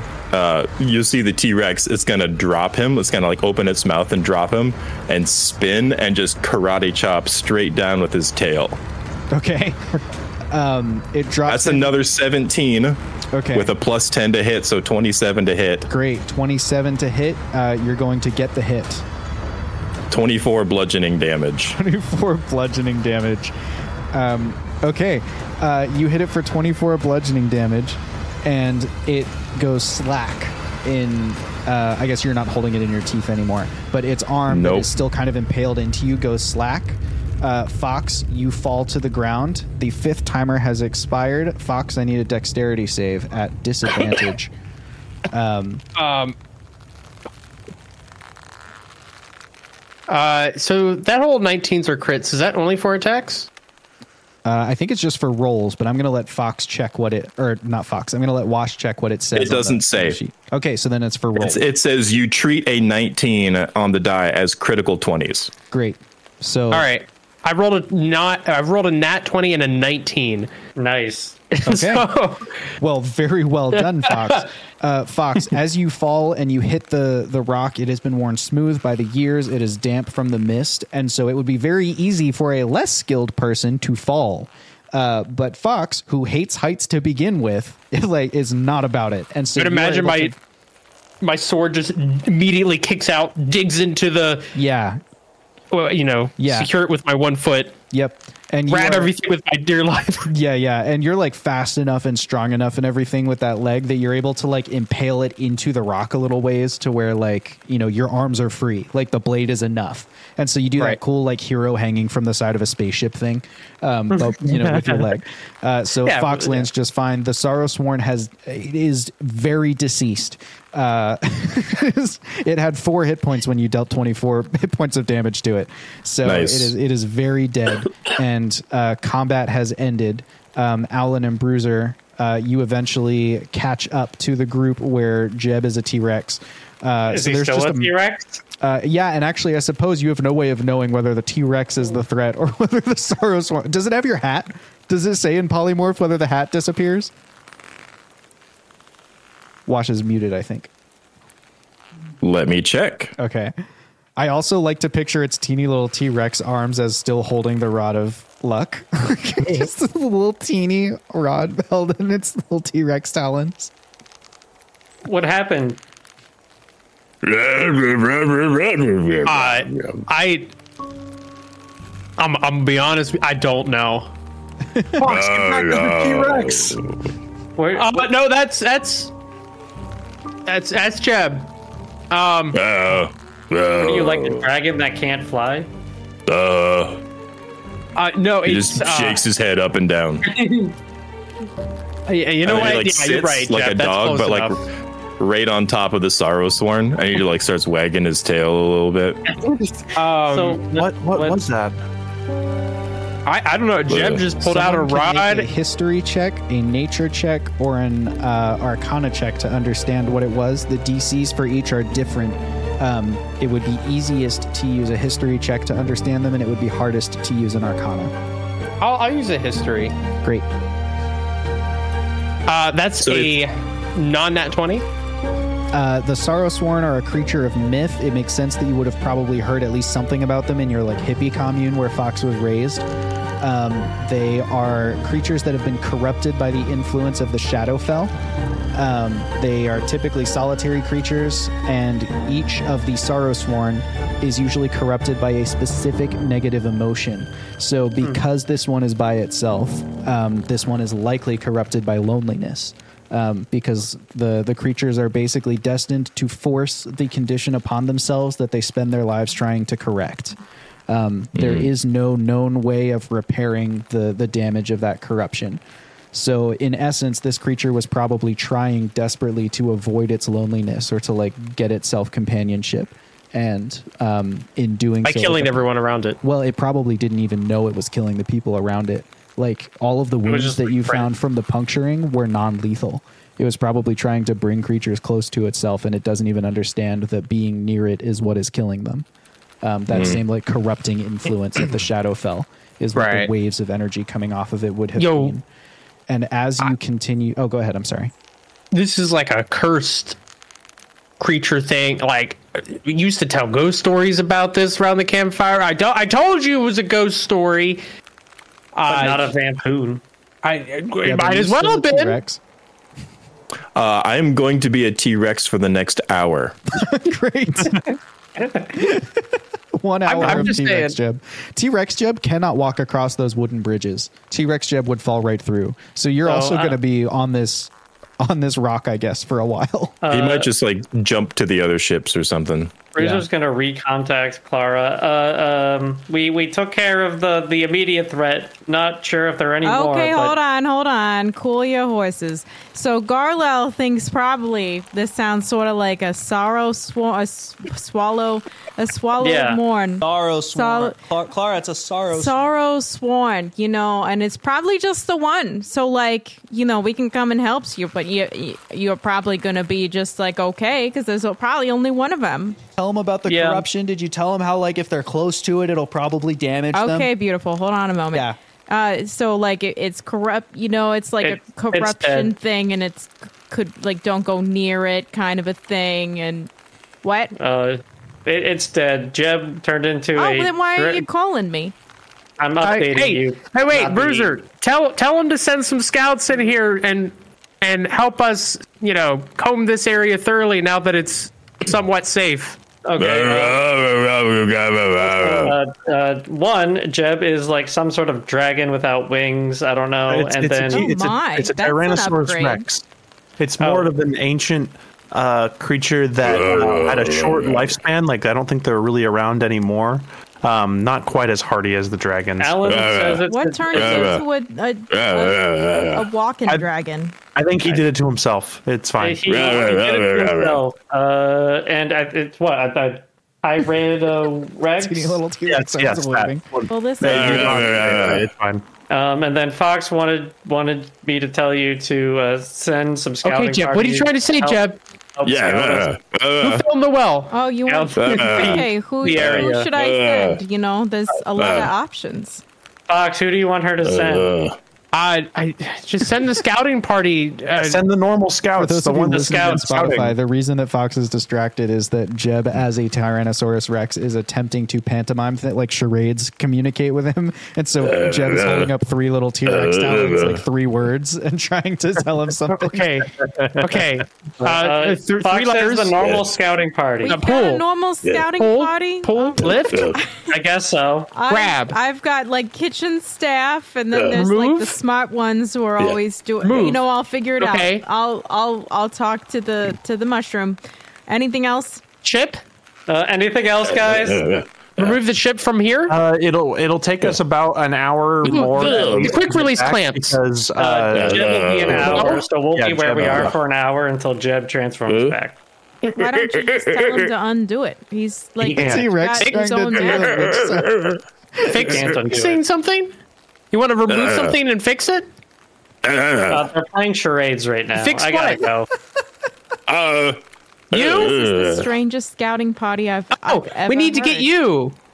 get used to it. Well, actually, no. No. Alan can do that. Fix you by Wonderwell? removing. By carrying you? You want you want us to carry If you? you just move the rod away from him, won't the spell stop? Oh, you you want you want you want to blow you somewhere? We want to blow a uh. ship somewhere. Uh, uh, fix a ship. We'll fix one of the ships, and we can use it. We have a lot of ships. We can fix all the ships, Uh, and we have a fleet. uh, Well, so We you use- can, so you he can, can fly. use it. You want to use a ship? uh, Listening guy. Each of us get a ship. Listeners, We I would want describe the charades, but it's funnier this way. Dear listeners, they were bad at charades. Josh isn't the only one who's not allowed to play charades anymore. I, I got a very tiny a screen I'm working with. you Okay, know? It's here, tough let me as blow up T-Rex. Wash. Okay, Tough out there for a T Rex. all right, go uh. the the rest of your search fix the ships. the rest of your search of this sort of abandoned boat Okay. city is uh, uneventful from the danger side, but there's lots to discover.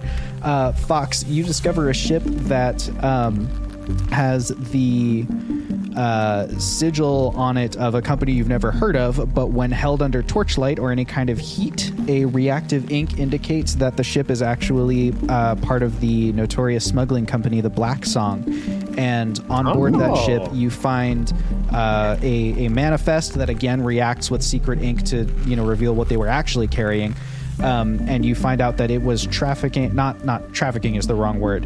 They were transporting a number of sorrowsworn in hopes of finding the the buyer was hoping to find a way to reverse the corruption um, only one of them had survived the trip and so it seems likely and you find a, a broken brig that so it seems likely this creature broke out of its confinement in its desperation to end its loneliness and that is how people started dying.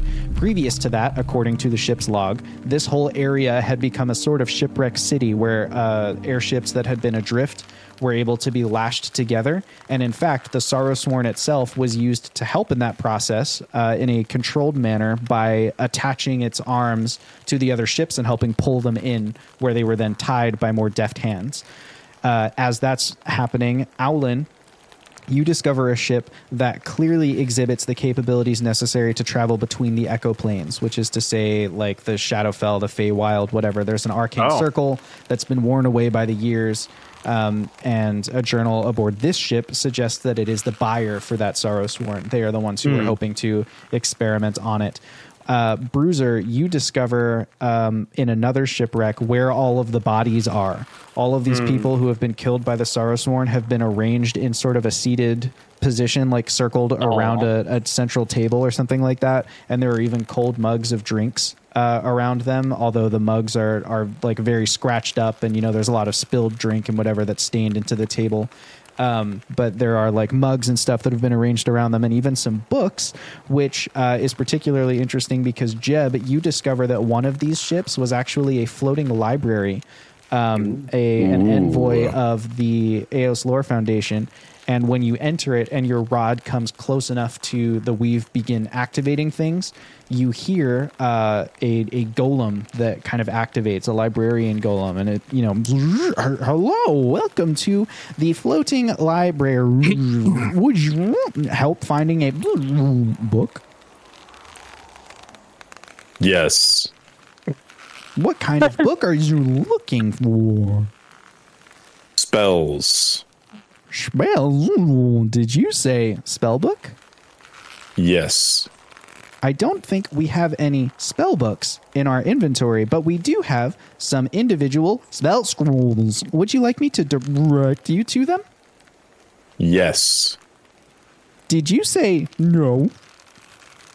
No. No. What are you looking for? Spell scrolls. You're looking for spell scrolls. Is that right? Yes. I'm sorry. I didn't understand that. Can you say it again? I'm gonna get a little closer to him so that the the rod is like a little closer. I don't know if that'll work. As you but get closer with the rod, it like turns to look towards you. Hello, welcome to the floating library ship. We are an envoy from the Eos Lore Foundation. Can I help you find any? Zoom. It's like less garbled. I'm gonna get a little closer. Yes, I am looking for spell scrolls. Ah, spell scrolls. It is possible that we still have some spell scrolls left, though, as you'll note, there are some damages to the hull of our craft, and I do not know what might have gone overboard. I do not have any mobility. However, our books are organized according to the system instituted by Dr. Dewey of the town of Hembley Who, and so they are very easy to peruse. Let me direct you to the right section, and you are given very detailed instructions that lead you to a bookshelf where indeed the years have worn and pulled away uh, many of the spell scrolls. Um, there is one uh, scroll there for control weather, a spell scroll of control weather, um, and there is a spell there for. Um, oh, where did it go? Sorry, I'm paging through tabs. I have a lot of tabs open now. Uh, there is a. I literally can't find it now. Uh, pick a level two spell, and you find a spell scroll that's on there. Pick one that you can learn. I will do it. Um, yeah. There's a level two spell there. Um, you also, as you're looking over there, you hear the librarian shout back to you. You are a little bit further out of range now, but you hear it shouting back to you. In case you do not find what you were looking for, you might be more successful finding our artifacts chest. Yes, please. yes. And I'll walk clo- up closer to it. Like I'm gonna kind of like hold its hand, almost like, Yeah, yeah. Where is your artifacts chest? Ah, the chest of artifacts is located on the second deck, and it gives you more detailed instructions that send you up to a uh, large, ornate wooden chest. It's like a display chest, so there's kind of a glass top on it, and inside, in like padded sections, are some different artifacts. Next to it, there is a suit of armor. Uh, adamantine armor, full suit, so chainmail, chain shirt, scale mail, uh, all made of adamantine you also see the each of the items on display you know has kind of like a um, like a little plate that names it but it doesn't necessarily describe what it does so you see a thing called kelnor's marvelous pigments uh, there's a pot of that material there is I a- take it. uh, there is a potion of vitality there is a beaker of universal solvent. Uh, this is attributed as a discovery of another A2 scientist, uh, name that you've not heard. Um, there is. Oh, I'm sorry. You have heard it. You've heard of Isaiah Barnaby. I think in this in this adventure. Mm-hmm. Yeah, Isaiah Barnaby familiar. of IBM uh, created the uni- uh, universal solvent. Wait a minute. Of that What was the potion? It was a potion of vitality. vitality. Thank you. There is also uh, a, an upright display case that has some taller or longer things in it. There is a glaive of warning. There is a uh, what what is called saxophone of the bards um, that is Okay. mounted in a display case. There's also a medallion of thoughts hanging from a hook.